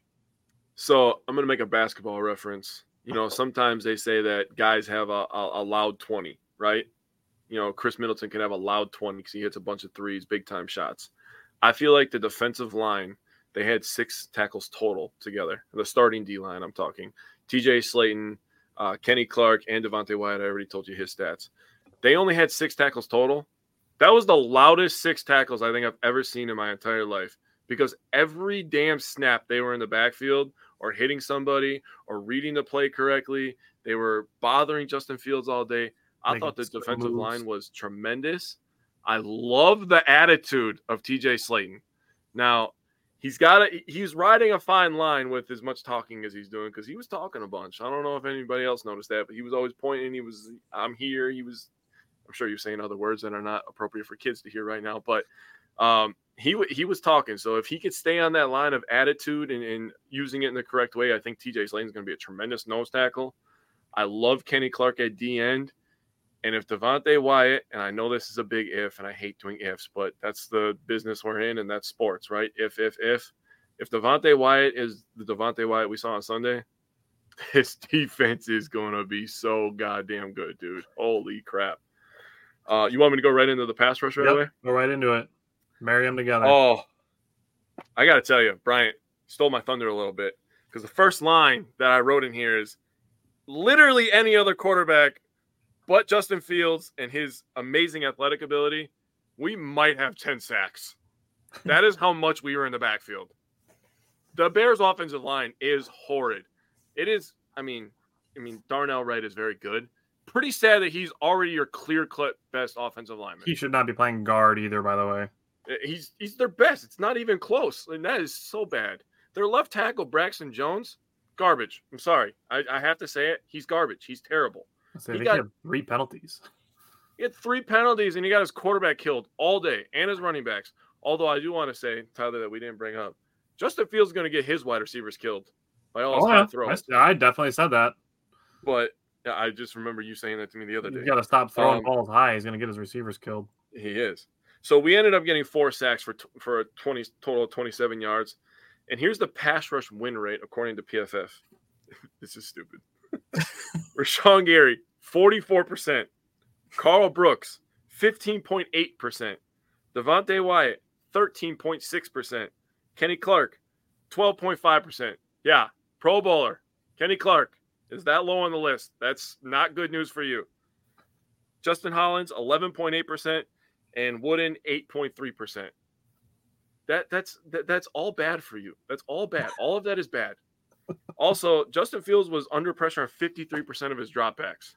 That's ridiculous. He threw the ball 37 times. 53%, dude. oh my goodness. And then your first read's gone because Jaire Alexander's covering him. And you know he's not looking at his second read. It's done. That game was horrible. I'm sorry, Chicago fans. Actually, I'm not sorry to the fans. I'm sorry to like the actual Bears players because they have to play there and deal with the terrible fans. But you know, it is what it is. Brian, what about the red zone defense? So you you and uh, Mike kind of broke down the one play really well towards the you know the end of the game. So that our defense was so good, they only had two trips to the red zone really and the one was the Darnell Mooney touchdown pass from uh, the twenty. That was late in the game. I think we were up twenty four to six. It gave them a little bit of thunder, but we immediately like that bounce back drive was probably my favorite drive of the whole game. Um, but the one we want to talk I want to talk about is seven three. Bears had a first and eight our first and goal from the eight yard line. Then it became a second and goal from the four yard line. That's when LVN, I don't know if Justin Fields just didn't do his tape study and realize that LVN is a very fast individual. But that sack on that play was amazing. Like to chase oh, him down all the way to the sidelines and just, and I mean, how many times have you seen someone get it, their arm around Justin, but he keeps running? Nope. LVN was not letting him go. He's slowing him right to the ground, made it like at the 11 yard line. And that, um, they ended up kicking the field goal right to the to make let us maintain the lead, and that that played to Chicago never leading in the entire game, right? So that was that was the one big like red zone opportunity that Chicago had, and we shut them down. Um, so uh, we did you notice you know, something about that play? Did you notice something about that play? Mm. Half of the offensive line was run blocking, and the other half was pass blocking. Oh, that's right. Oh, yeah, yeah. Kmet not know what to do. Kmet was like, "What are we doing here?" Uh, he was kind of just standing there in no man's land, and I just love watching LVN yeah, talk. The quarterback school guy breakdown or whatever that play is pretty funny. Um, but I, yeah, I believe just, I, I sorry, I don't mean to interrupt. I, I think Justin Fields absolutely thought he was going to be able to run and turn the corner on L on LVN. Mm-hmm. Like I, I, don't think he had any idea that Van Ness was going to be quick enough to to wrap him up uh, like that and not even give him a chance to uh, you know to get outside and and to get around the corner there. He was I think he was completely blown away by the speed. Yeah. So we're talking about Justin Fields being, you know, a quarterback that's 220 or 30 pounds or whatever, four or five. Well, LVN's 275 pounds. He's also runs a four or five. So yeah. So unfortunately, he couldn't get away. Well, Fortunately for us, he could not get away. But that was the one big red zone oh, opportunity man. that the Bears had in the game. It was a huge moment because if they score a touchdown there, it's ten to ten to seven. Um, which means we probably end up tied at halftime, you know, and you never know what could go on with the game. So I thought that was a huge, it was nice to see. We'll see if we can, uh, uh Atlanta now in the, on the flip side had three red zone opportunities against Carolina, went three for three. So all fed through the running back. So that'll be a big thing that we have to uh, watch out for in this game. All right, Brian or Jake, to wrap up the defense, how are they on third down? Third down. Here we go. Third down. We gave up three of thirteen, which is like good, by the way. Um, the one one of the third downs that they picked up actually was a missed tackle by Jaire Alexander. So it was like, eh, but you can't complain that much. That was just that was again where we're talking about Justin Fields' athleticism, and Mike talked about made a great analogy of trying to sack him. It's, it's tough, right? Um, and he made a lot of great runs uh, actually to, to, salvage some plays. Um, and then it's third down slash fourth down defense. They were one of two on fourth down, but I'm not really counting that because I was kind of late in the game. But um, I just want to talk about the first third down that we faced that kind of set the tone for this game, in my opinion. And they tried to do a little little sneak with uh, Kmet up the middle, but they weren't having that. The defensive line got low. They won that, and Campbell, Quay, and Preston Smith noticed it almost immediately. They were moving before Kmet got there, and I thought that was tremendous by them to recognize that, stuff that play. Obviously, we stopped them on fourth down. That was their first fourth down. That you know, you know who else? You know who else saw that and was moving before the snap? You were you had to watch the film really really closely. TJ Slayton saw that. I know, you, dude. He, if you if good. you if you look at the film when when Kmet comes across, Slate, you know Slaton's down in a four point stance, and you can see on the film like his head comes up like this, like his eyes are up, watching Kmet, and right before the snap, as Preston is crashing in from his right, TJ actually shifted a little bit, you know, even further to oh. his left to crash into the middle there as as Walker and Campbell, like you said, were Yep. coming from from second level. TJ Slaton saw it from the four point stance and actually shifted over and got right in the middle of that thing too. They they were so they were so ready for that. They were so ready for that. They saw they saw it coming. They knew it, and they Yeah. stuffed. Yeah, so I thought that was a, a big tone setter in this one. That that first third down, and Mike, I'm close. I'm close. I'm gonna I'm gonna have those eyes like you, man. I was close, but um, yeah, just tremendous stuff. And then obviously right away we go down, we score a touchdown, and that kind of is just like, okay, we're here to play. We're the better team. Let's do this thing, right? So I just wanted to say that that first third down was uh, beautiful to watch, and it was again a big tone setter. So, Mike, is there anything else you wanted to say on the defense as far as the Bears game goes?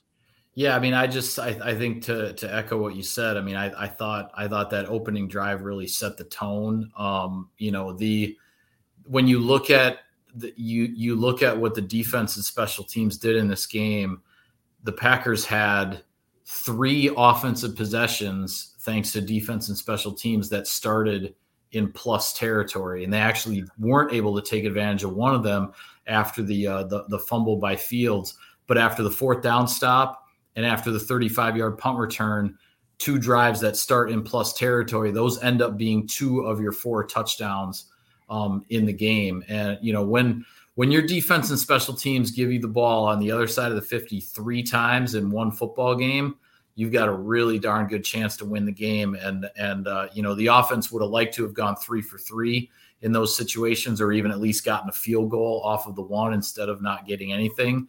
But uh, um, but the defense and special teams set up Jordan Love in really good position most of the day. and that's a good not to toot my horn, but that was my key to my game last when we did this last week was points off turnovers. And exactly, if, if it wasn't, I think it was just a you know probably who knows maybe a it was Devondre Campbell or something pulled someone off a pile and they pushed them those 15 yards back, but could have easily been three for three on turnovers and that just completely swung the game. Yeah, that's that's where I'm looking at coaching, and I'll say that that one, like some of the the personal fouls that the Packers had, were just discipline things. Um, like the first one that we got was for retaliating at Lucas Patrick, who got in Jaire's face after pushing Justin Fields out of bounds uh, while he was still a good two yards inbounds. Sucker. Um, which was it is what it is.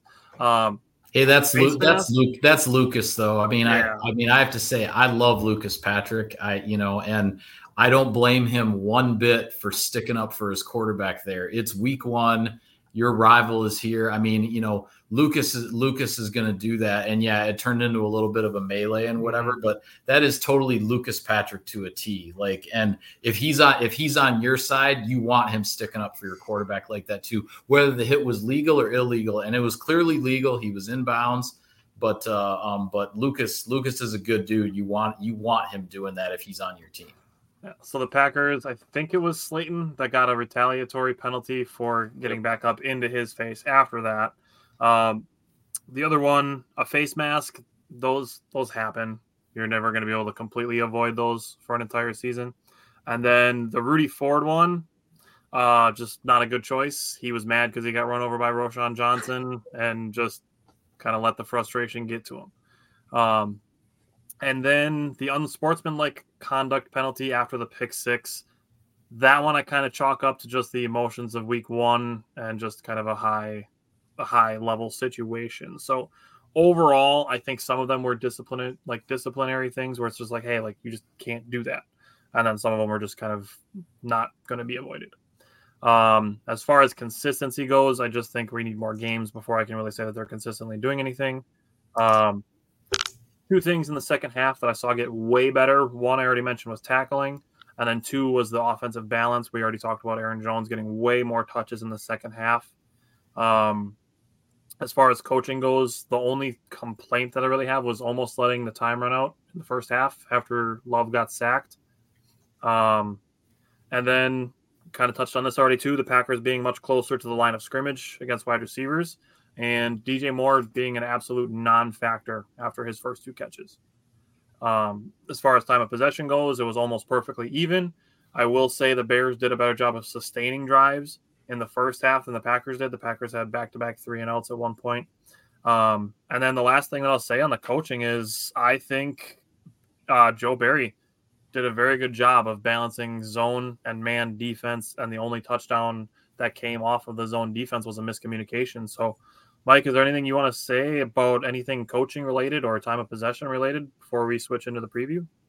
Yeah, I mean, you know, Lafleur Lafleur took the blame, uh, you know, for the for the end of the first half after the sack. He said he, you know, he didn't get a didn't get a play into Love soon enough so that they could, uh, you know, that they could try to keep rolling and and get a little bit closer before they had to use that last time out. And it was, I thought it was kind of funny because he he said he said Jordan actually let him, you know, let him kind of have it at halftime. Obviously, not out on the field in front of the cameras, but but Jordan wasn't happy that uh, you know that he didn't get to run another play after that uh, after that sack and and Lafleur told him he's like yeah you know that's that, that's my bad you're right you know and uh, um, so uh, you know they they uh, they sorted they sorted that one out. The other thing you mentioned uh, you mentioned DJ Moore being a non-factor. You know I sit up with uh, with Wes in the press box next to me and he he pointed out to me a couple of times in the fourth quarter. He, you know, and it's it wasn't on camera on the TV, but we were watching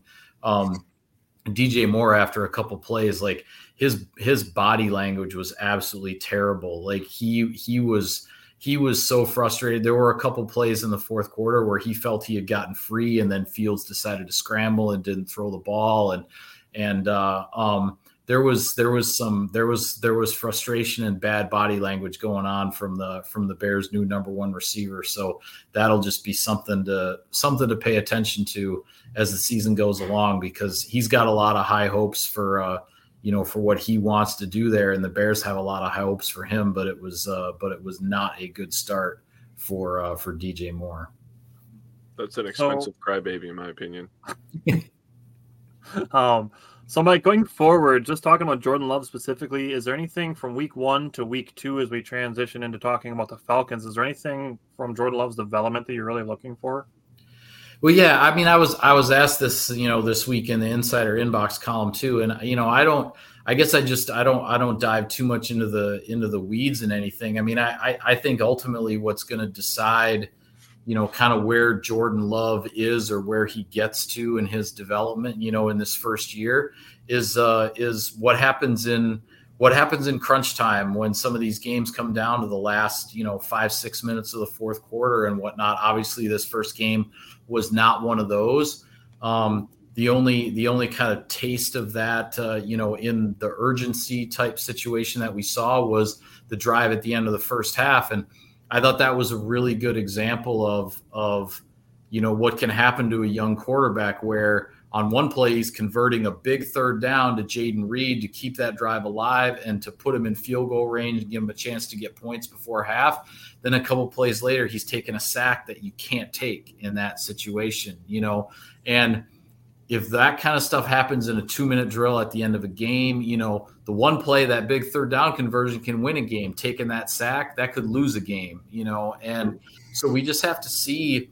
We just have to see. There are going to be, I don't know when it's going to happen. Nobody knows when it's going to be. There are going to be a handful of games that are going to come down to the ball in Jordan Love's hands, whether trailing or tied or whatever the situation might be, you know, in the last five minutes of a game where he's going to have to get something done Eh, you know, with the offense as a whole in order for the Packers to win the game, come out victorious. And and uh, you know, to me, that that's what I'm going to be watching because eh, you know, ultimately over time, that's what's that's what separates you know the good quarterbacks and the guys with all the stats and everything from the great ones who get wins is what you do when the game is on the line and and you know in this league those five or six games every year that come down to the last five minutes those are the, those are the games that decide whether you end up you know 11 and 6 or 6 and 11 you know because there isn't that much difference in this league between those teams. And usually it comes down to you know what is what is this team's record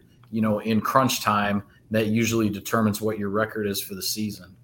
That's fair. You just tossed out 11 and 6 and 6 and 11 i think it's totally within the realm of possibility that all four teams in the nfc north finish within those five games. Yeah. I, I, I would agree. I would agree. I, it wouldn't, in some ways, it wouldn't surprise me if nobody in the NFC North actually gets to 11 wins. Um, and but by the same token, uh, it would not it would not surprise me at all if uh, you know if nobody in the NFC North is you know in that three and 14, four and 13 territory where the Bears were last year. I think uh, I agree with you. I think I think there could be some you know some uh, some clubs that are that are tightly bunched when this uh, thing is all said and done. Jake, Bryant, is there anything you want to add to that as far as Jordan Love is concerned? Uh, I think uh, kind of talking about you, know, you jumping into my preview a little bit, but just I think Jordan Love. This might be one of those games where Jordan Love has a chance towards the end of the game to to either win it or you know possibly make a mistake. So I, I look forward to this game because I think it's going to be a, a bigger challenge for sure.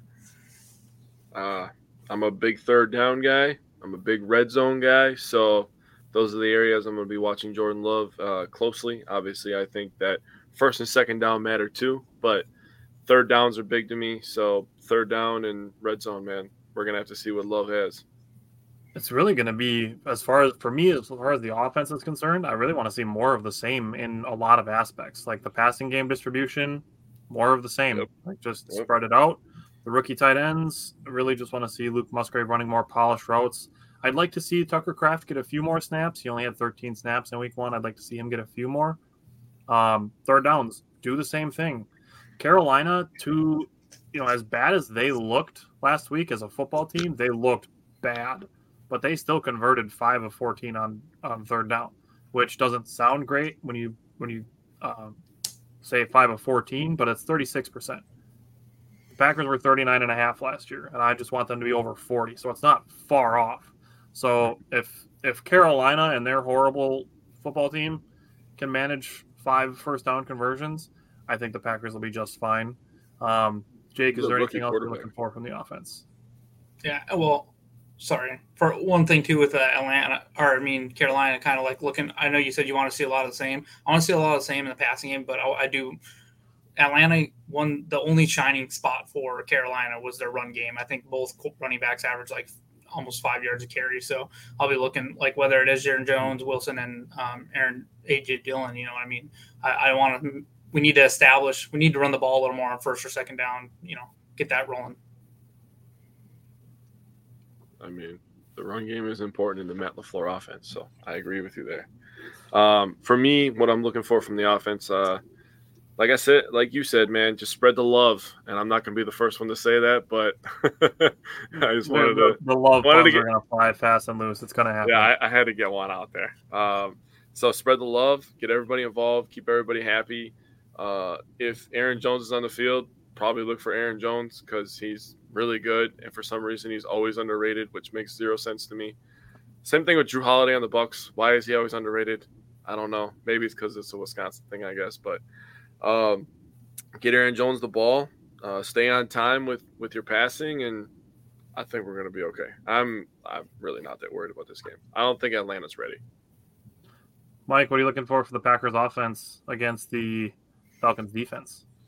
Yeah, I mean, I'm I'm with you guys as far as far as the running game, and you know, with with the running game not going as well as as they wanted it to against the Bears. And when you look at you look at Week One, that that Falcons Panthers game, Panthers rushed for 154 yards and and against Atlanta, and only 17 of those were the quarterback. You know, the rookie quarterback Bryce Young running around and scrambling. I mean, the the two backs for Carolina, Sanders and and Hubbard they averaged you know five yards a crack um, all game long, and and quite frankly, Carolina was was just undone by the by the turnovers. They lost the turnover battle three to nothing, and and found themselves down seventeen to ten.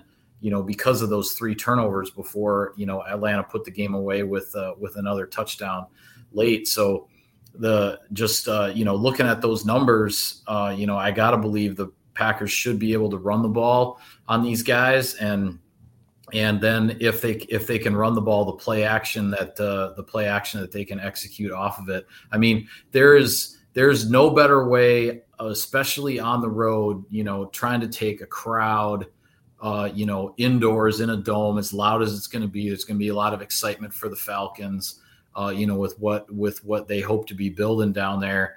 There's no better way to take a crowd out of a game than to be able than to be able to run the ball and then and then hit play action passes off of that because the fans sit there and then and they start seeing oh this these guys look pretty efficient. Like things look sharp you know i mean there's nothing that looks sharper in a football game than a well executed play action pass. And play action passes look sharp when the running game is working so that the play action is actually effective. And uh, i think that's what this game comes down to for the packers being efficient on offense I think we need Such to. a sucker for play action. There's like Oh. if you've if you watched our show before, like there's no sugarcoating it. Like I love play action. We just need to make sure we know where Jessie Bates is at pretty much every all times, and I think Mhm. I mean, he he he was he got all three of the turnovers. The three zero in the turnovers was it was Jessie Bates three and and Carolina zero. I mean, he had two interceptions, had a forced fumble. The uh the Car- or, uh, Atlanta's first seventeen points in the game were all off of those three turnovers. Uh, I mean, Je- Jessie Bates is the guy. Jessie Bates is the guy who won that game for the Falcons. I mean that that big free agent contract they gave him uh, you know, to to take him away from Cincinnati. They feel like uh, you know every dime of that was well spent at this point after one game. The way he uh, the, the the debut that he had for the Falcons last week. Kind of wish he was wearing green and gold. Not gonna lie. He's pretty good. All right, so switching to the defense for the secondary and the tackling, as far as they go, just really just don't get beat downfield. Um, Jake and I talked about this in some of the breakdowns we did. The Packers did a really great job of rallying to the ball, and this is going to be, you know, as far as downfield goes, uh, Drake London and Kyle Pitts are really their only weapons as far as I'll say as downfield goes. Um, Drake London had one target last week. And then as far as tackling goes, this Yeah. this factors into where the running backs come in. But they just need to be the team they were in the second half. Only the four missed tackles instead of nine in the first half. But looking at it, only four targets and two receptions were by Pitts and London. But nine of nine to Allgeier and Bijan Robinson. So those two are going to be heavily featured, and the tackling in the secondary needs to keep a lid on that. And they need to be sure tackling because if you let those guys break tackles, this game could get rough. So just sure tackling and just really knowing and having an awareness of where they are at all times. So, Jake, Bryant, Mike, anything you guys are looking for from the Packers defense? I think you uh, kind of hit that nail on the head. A lot of people are talking about, oh, Desmond Ridder, Ridder six games, never thrown an interception. He also only has three touchdown passes in six games. He also doesn't, I think, two out of six games he's eclipsed 200 yards. So I think this is one of those one of those games again. uh, He's efficient. Don't get me wrong. He high completion percentage. This is one of those games again that it's like make their quarterback prove they can beat you. Desmond You- Ridder is what Colin Cowherd thinks Jordan Love is. Yeah. So you, it's That's it's going to be my matchup is the linebackers versus Bijan Robinson and Tyler Allgeier. If they can slow them down, I don't know if you guys seen that move. I'm sure you did. The move that Bijan Robinson scored Yeah. a touchdown on that was nasty, right? So you gotta Berman be ready would to have loved it. Um, so really, it's going to come down to really can we slow down Tyler Allgeier? Allgeier. Let's let's Desmond Ridder hasn't proved he had one good game where he had two touchdowns. Um, and um, he's like, oh, I don't want to jump into my Simon says but um, Easy. yeah, he. I feel like we need to make him beat us. I feel like you need to play the wide receivers up, up close to the line of scrimmage, kind of like we did. Um, and you, maybe a lot, a little, lot of man to man to to load the box a little more and just make him prove that he's going to beat us. Mike, do you have anything? Or I'll go. Yeah, I was just gonna say I, I think I think uh, defensively this this game comes down to the tackling. Um, you know, because because Robinson is going to make guys miss. Um, Kyle Pitts is not easy to bring down. Uh, you know, if he if he gets loose downfield at all. Um, Cordarrelle Patterson, if he's involved, you know, in the running game, he is not an easy guy to tackle. Um, and it, and they're going to make some guys miss. There are going to be missed tackles in this game. I think what it comes down to is, do you have enough guys rallying to the ball to where a missed tackle, you know, doesn't become a 25 or 30, you know, rupture into a big gain? Um, does, is there another guy there or another couple of guys there? So if somebody misses the tackle, it just results in a, in a few extra yards you know are because these these guys they're they're gonna make guys miss that's what that's what makes them good that's that's uh um that's you know how they've how you know, and certainly with Robinson, it's how he's going to make his name in the NFL is by being by being a slick, slippery guy that is that is tough to bring down. The question is, when he makes you miss, how big of a play is it going to be? How big of a play are you giving up when that happens? And uh, um, and if the Packers can limit the damage when those guys are able to make somebody miss, then I think the defense will be just fine we have not been shy about it that we we all are in consensus agreement that Bijan Robinson is going to be a superstar. Yeah. I mean in another in another era in another era that that puts more value on running backs. I mean that that guy's the number 1 pick in the draft. You know. For sure. I mean he, yeah. he, he, is. He just Special. it just happens to be 2023 and the NFL game isn't played the way it used to be played, but that guy that guy is the number 1 overall pick if uh, if he's part of a different generation. All right, let me go now. Now, now I know I'm going to sound smart, so I'm going to sound like Mike right now. so, run defense, I legitimately have written down continue to gang tackle because I thought that was an underrated part in the Bears game. Because it was. A lot of people were rallying to the football, not allowing big plays. That's what helped with not missing tackles, to Tyler's point. So for third down, Obviously, third downs matter. I've I've hammered this home. Third downs are so so vital. You have a quarterback that threw for 115 freaking yards last week, and he won a football game. Put him in some down and distance situations, okay? Let's see if he let's see if he can win. And then for pass rush, I have the pressure numbers were insane against the Bears. Obviously, I went over those. To be able to mimic that every week would be insane. we would probably go undefeated if everybody was getting to the quarterback at that clip. But getting a Gary that's going to get more healthy, these young rookies are going to uh, get more consistent with it. I think, you know, keep the pass rush numbers up, get after a young quarterback that obviously hasn't turned the ball over yet. He's going to get one this week. Um, and, you know, with Jordan Love, like I said, spread the love, but defense, just play fast, play physical. That's what they did last week. That's what I'm looking for again.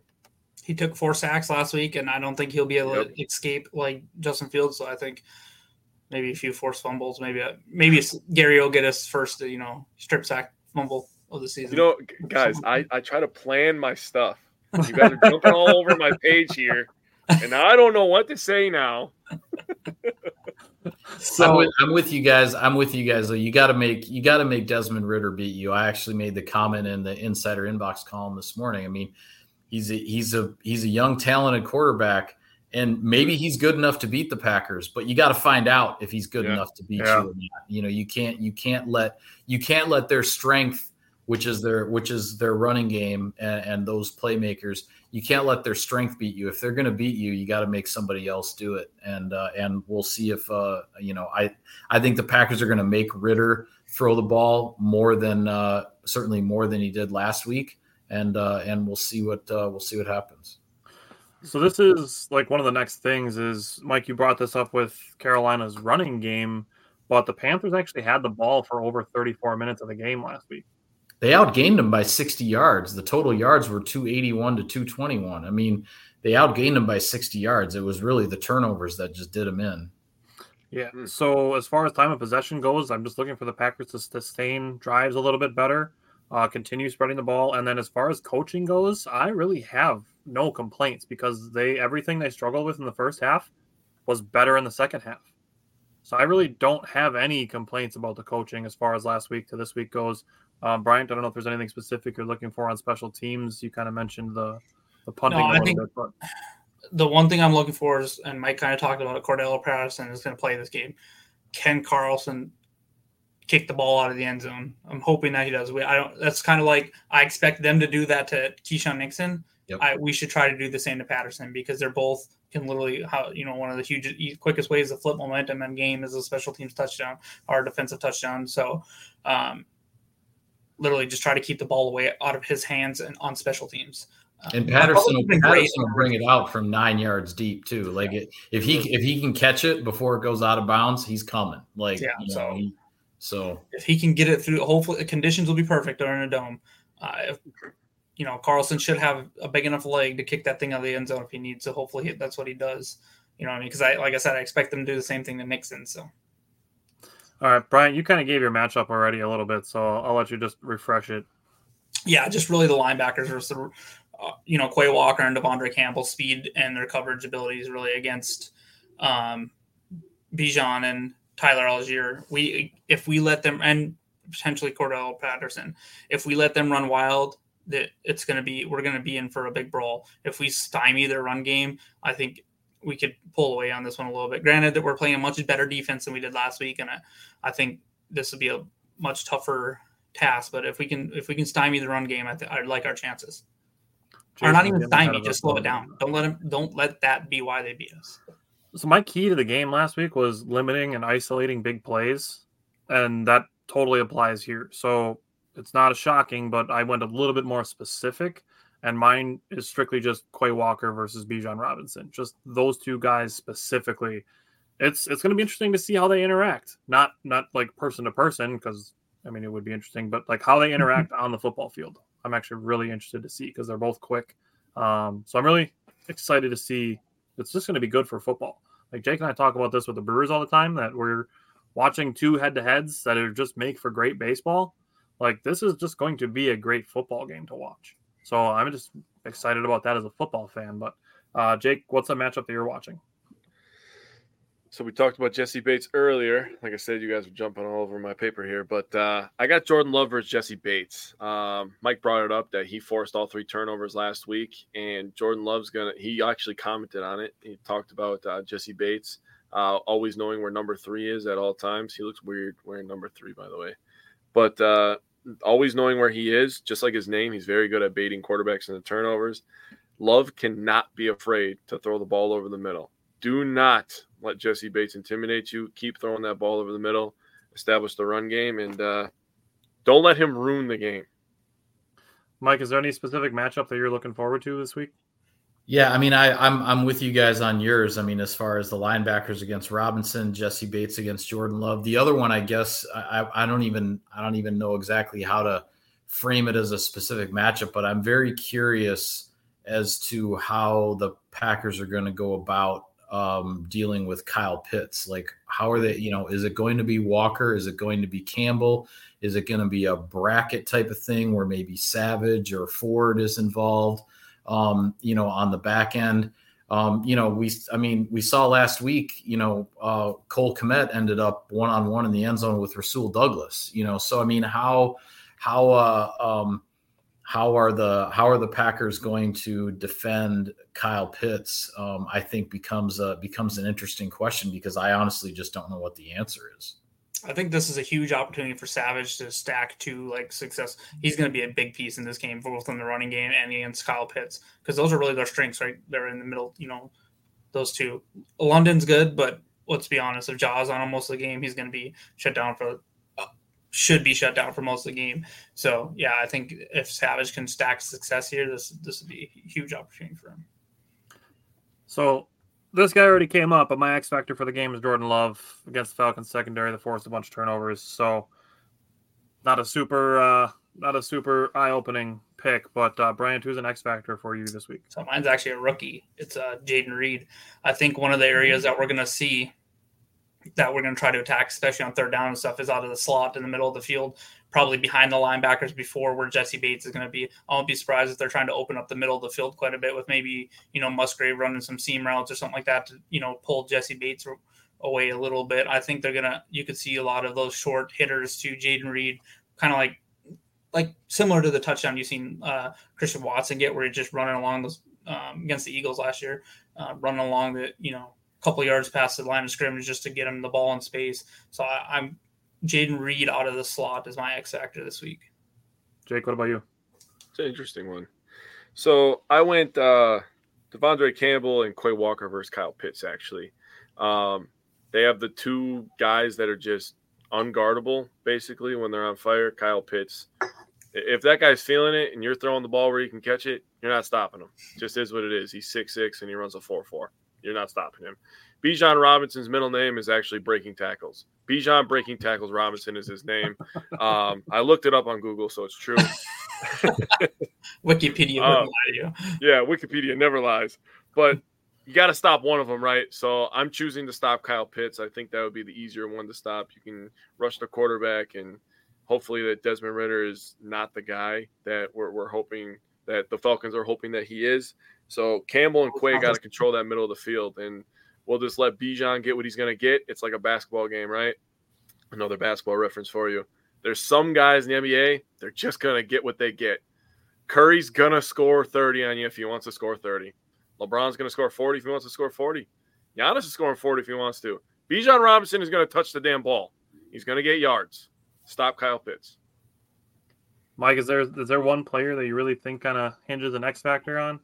I I would say my X factor for this game is whoever can get uh, whoever can intercept Desmond Ridder for the first time in the NFL. I think the Packers have to get the Packers have to get rid of that zero in Ridder's interception column. I'm not sure who it's going to be. Maybe it's Ja, maybe it's Rasul, maybe it's Savage, maybe it's you know maybe Quay Walker, you know, and you know gets an interception for a second week in a row. But I think if uh, I, I think if the Packers get uh, you know get Ridder to throw that first NFL interception, I really like their chances. Yeah, definitely, definitely love that. Uh, Jason got a little bit ahead of us in the comments by saying a 30 to 13 final score, but here at Wisco Fanatics, we do two score predictions every week. We do one from the head and one from the heart. Um, the head being the more analytical score prediction, and then the heart being the more optimistic, if everything goes right, uh, score prediction. So, Michael, let you go first. If you had to make a score prediction from the head, what would you give? From the head, I'm going to say uh, 23 20 Packers. Ooh, close oh, game. My. Mine is similarly close. Not super close, but I went 24 17 from the head. Give Jake a second to write them down, and then Jake can give us okay. his. So from the head, I went 31 24 Green Bay. Oh, wow. a little higher scoring. All right. Bryant, what about you? I went 20 to 17, the Packers. Man, so, we're all really close. All right. And that's why I said I think this might be a game where Jordan Love, you know, has the ball at the end of the game, get us into field goal range, and have a chance to win it. So my my score prediction from the heart is actually really close to Jason's, but Mike, I'll let you give one first. Uh, score prediction from the heart. If everything goes well, you're most optimistic. Um, I'm gonna go with uh 27-16 Green Bay. No way. that is exactly mine. so Jason said 30 to 13 in the comments. Mine is 30 to 14.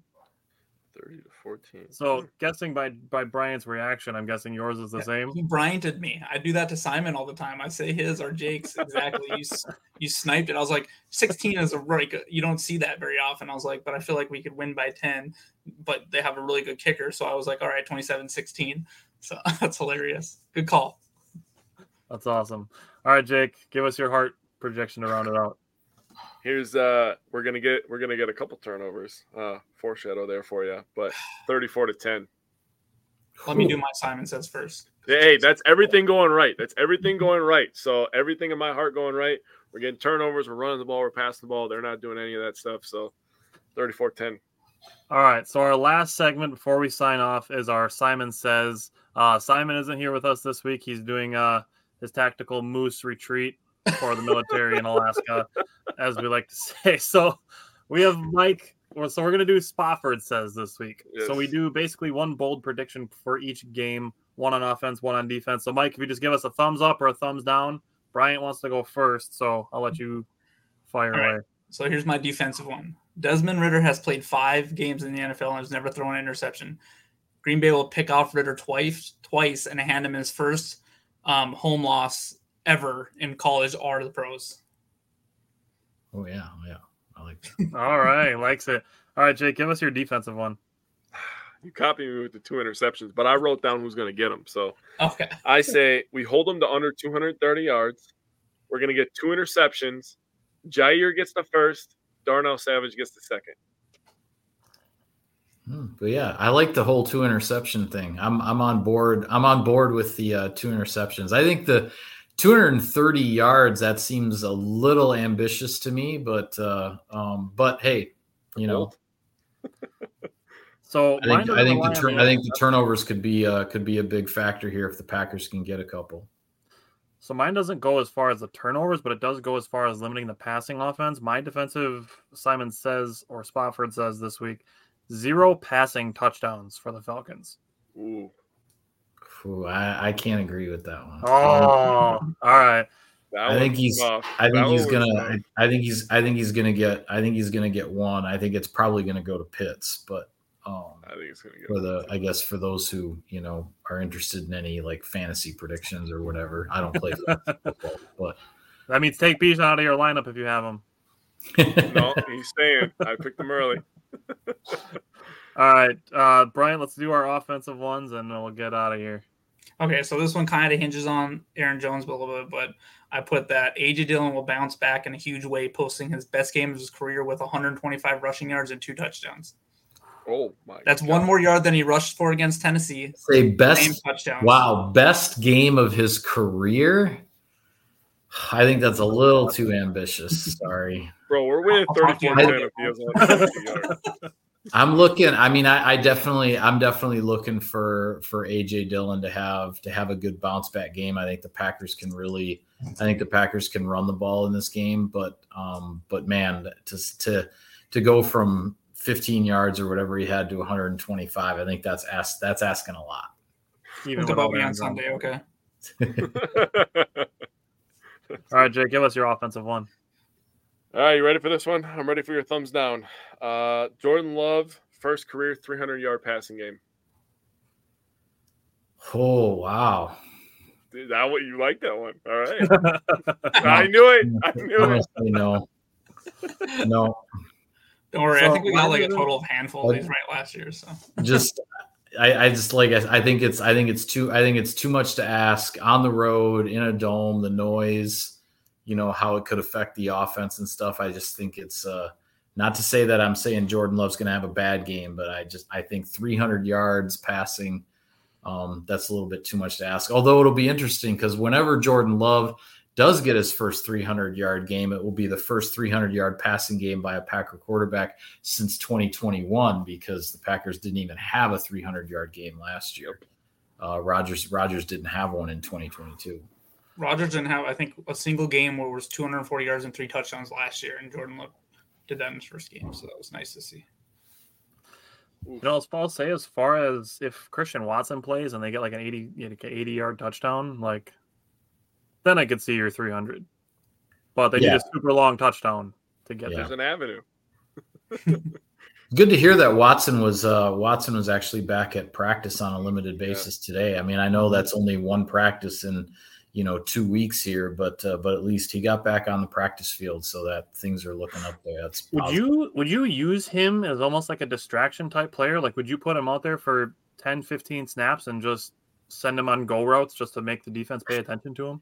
That's that's an that's that's an interesting thought because I mean certainly you know if he is able to play, it's not like he's going to you know suddenly play 50 snaps you know on on that hamstring. So uh, that's a that that's a that's a curious thing. Um, you know what what gets tough about that is you know I mean the coaches build you know they build the whole they build the whole game plan on Tuesday and and you know, trying to suddenly say, oh, well, you know, you get to Friday and now Watson can practice and oh, can we do this and that? And, you know, the guy, I mean, the guys have repped all the stuff, you know, Wednesday, Thursday, Friday, and, you know, the game plan's been put in place. So, um, you know, that, that can be a little bit much to, uh, to make a shift like that. But, um, but who knows? I mean, you know, LaFleur, LaFleur can definitely get creative at times. So we'll see.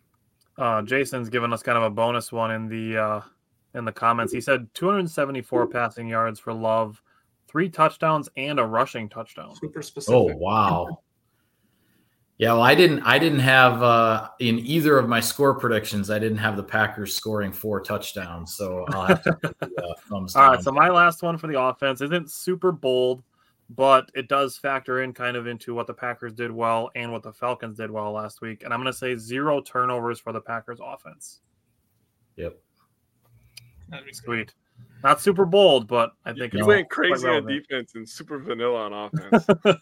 okay, now listen, because Jessie Bates was brought up a shit ton of times, but nobody brought up AJ Terrell. he's he's I had good, him on my notes. We just we're we're kind of All right. we know we had time. So but I did want to ask one question before we jumped out of here, if that's okay, Mike. And I just it was kind of interesting to me because kind of and it goes it's about David Bakhtiari um, and his like disdain for turf. Last week going into the game, no injury status. This week questionable. Do you Right. think this could be like one of those things where he gets to the stadium, he tests tests like all? I think we have five games this year where we play on turf. That he just has to see how the field feels. Essentially, I don't. I mean, he absolutely. Actually, I don't know if there's any player in the NFL that's more vocal against turf than um, David has been. So Yeah. I just thought it was kind of interesting to see him as questionable. I know Mike uh, Matt said yeah, he'll be questionable all year, but he wasn't questionable going into week one. So I, it was just Right. kind of like mm, that's interesting to see. Yeah, I mean, I I guess I guess I would. I mean, I think what you're saying there is is maybe a possibility.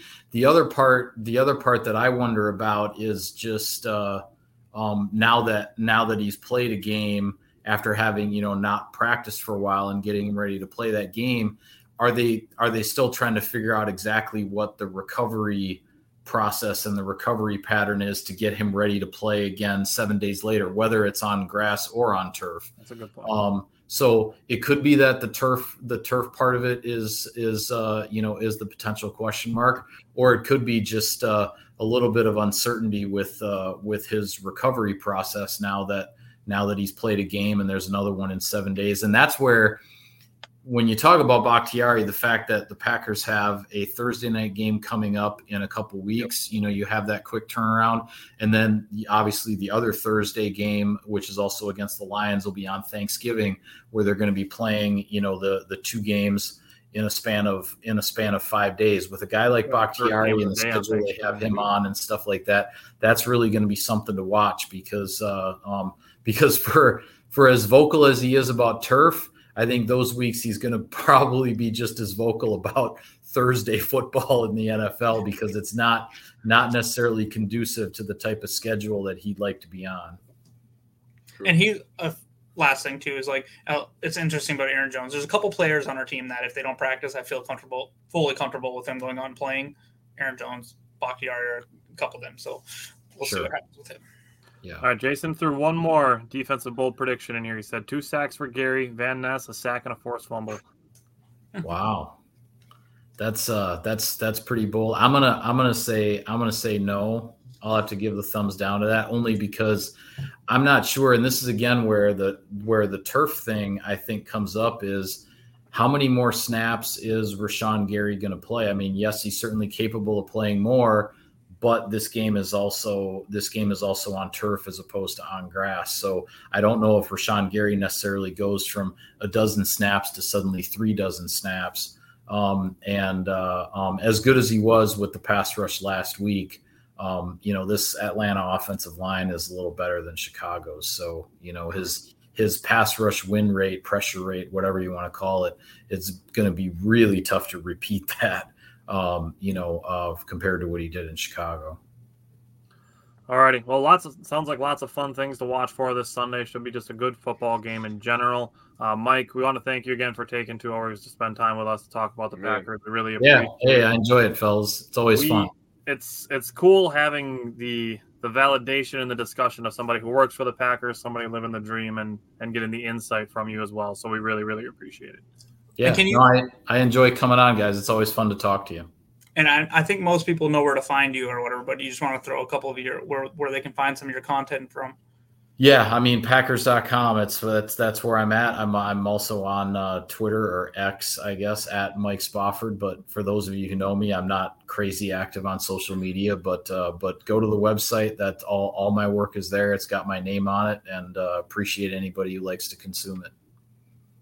Alrighty. Well, we will be back. Uh, we're going to share our keys and, and our uh, score predictions on Sunday morning. Otherwise, Jake and I will be back on Wednesday talking about the Brewers and the Badgers, and then we'll be back again next Friday night talking about this Falcons game.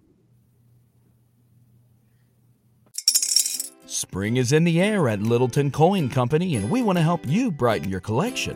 Visit us at littletoncoin.com all month long to enjoy 15% off your purchase. With a wide selection of coins, paper money, supplies, and more, Littleton Coin Company has something for every collector's taste. Use promo code SPRING at littletoncoin.com for 15% off your purchase all month long. Restrictions apply. Littleton Coin Company. Serving collectors since 1945. When you need mealtime inspiration, it's worth shopping Kroger, where you'll find over 30,000 mouthwatering choices that excite your inner foodie. And no matter what tasty choice you make, you'll enjoy our everyday low prices, plus extra ways to save, like digital coupons worth over $600 each week. You can also save up to $1 off per gallon at the pump with fuel points. More savings and more inspiring flavors make shopping Kroger worth it every time. Kroger, fresh for everyone. Fuel restrictions apply.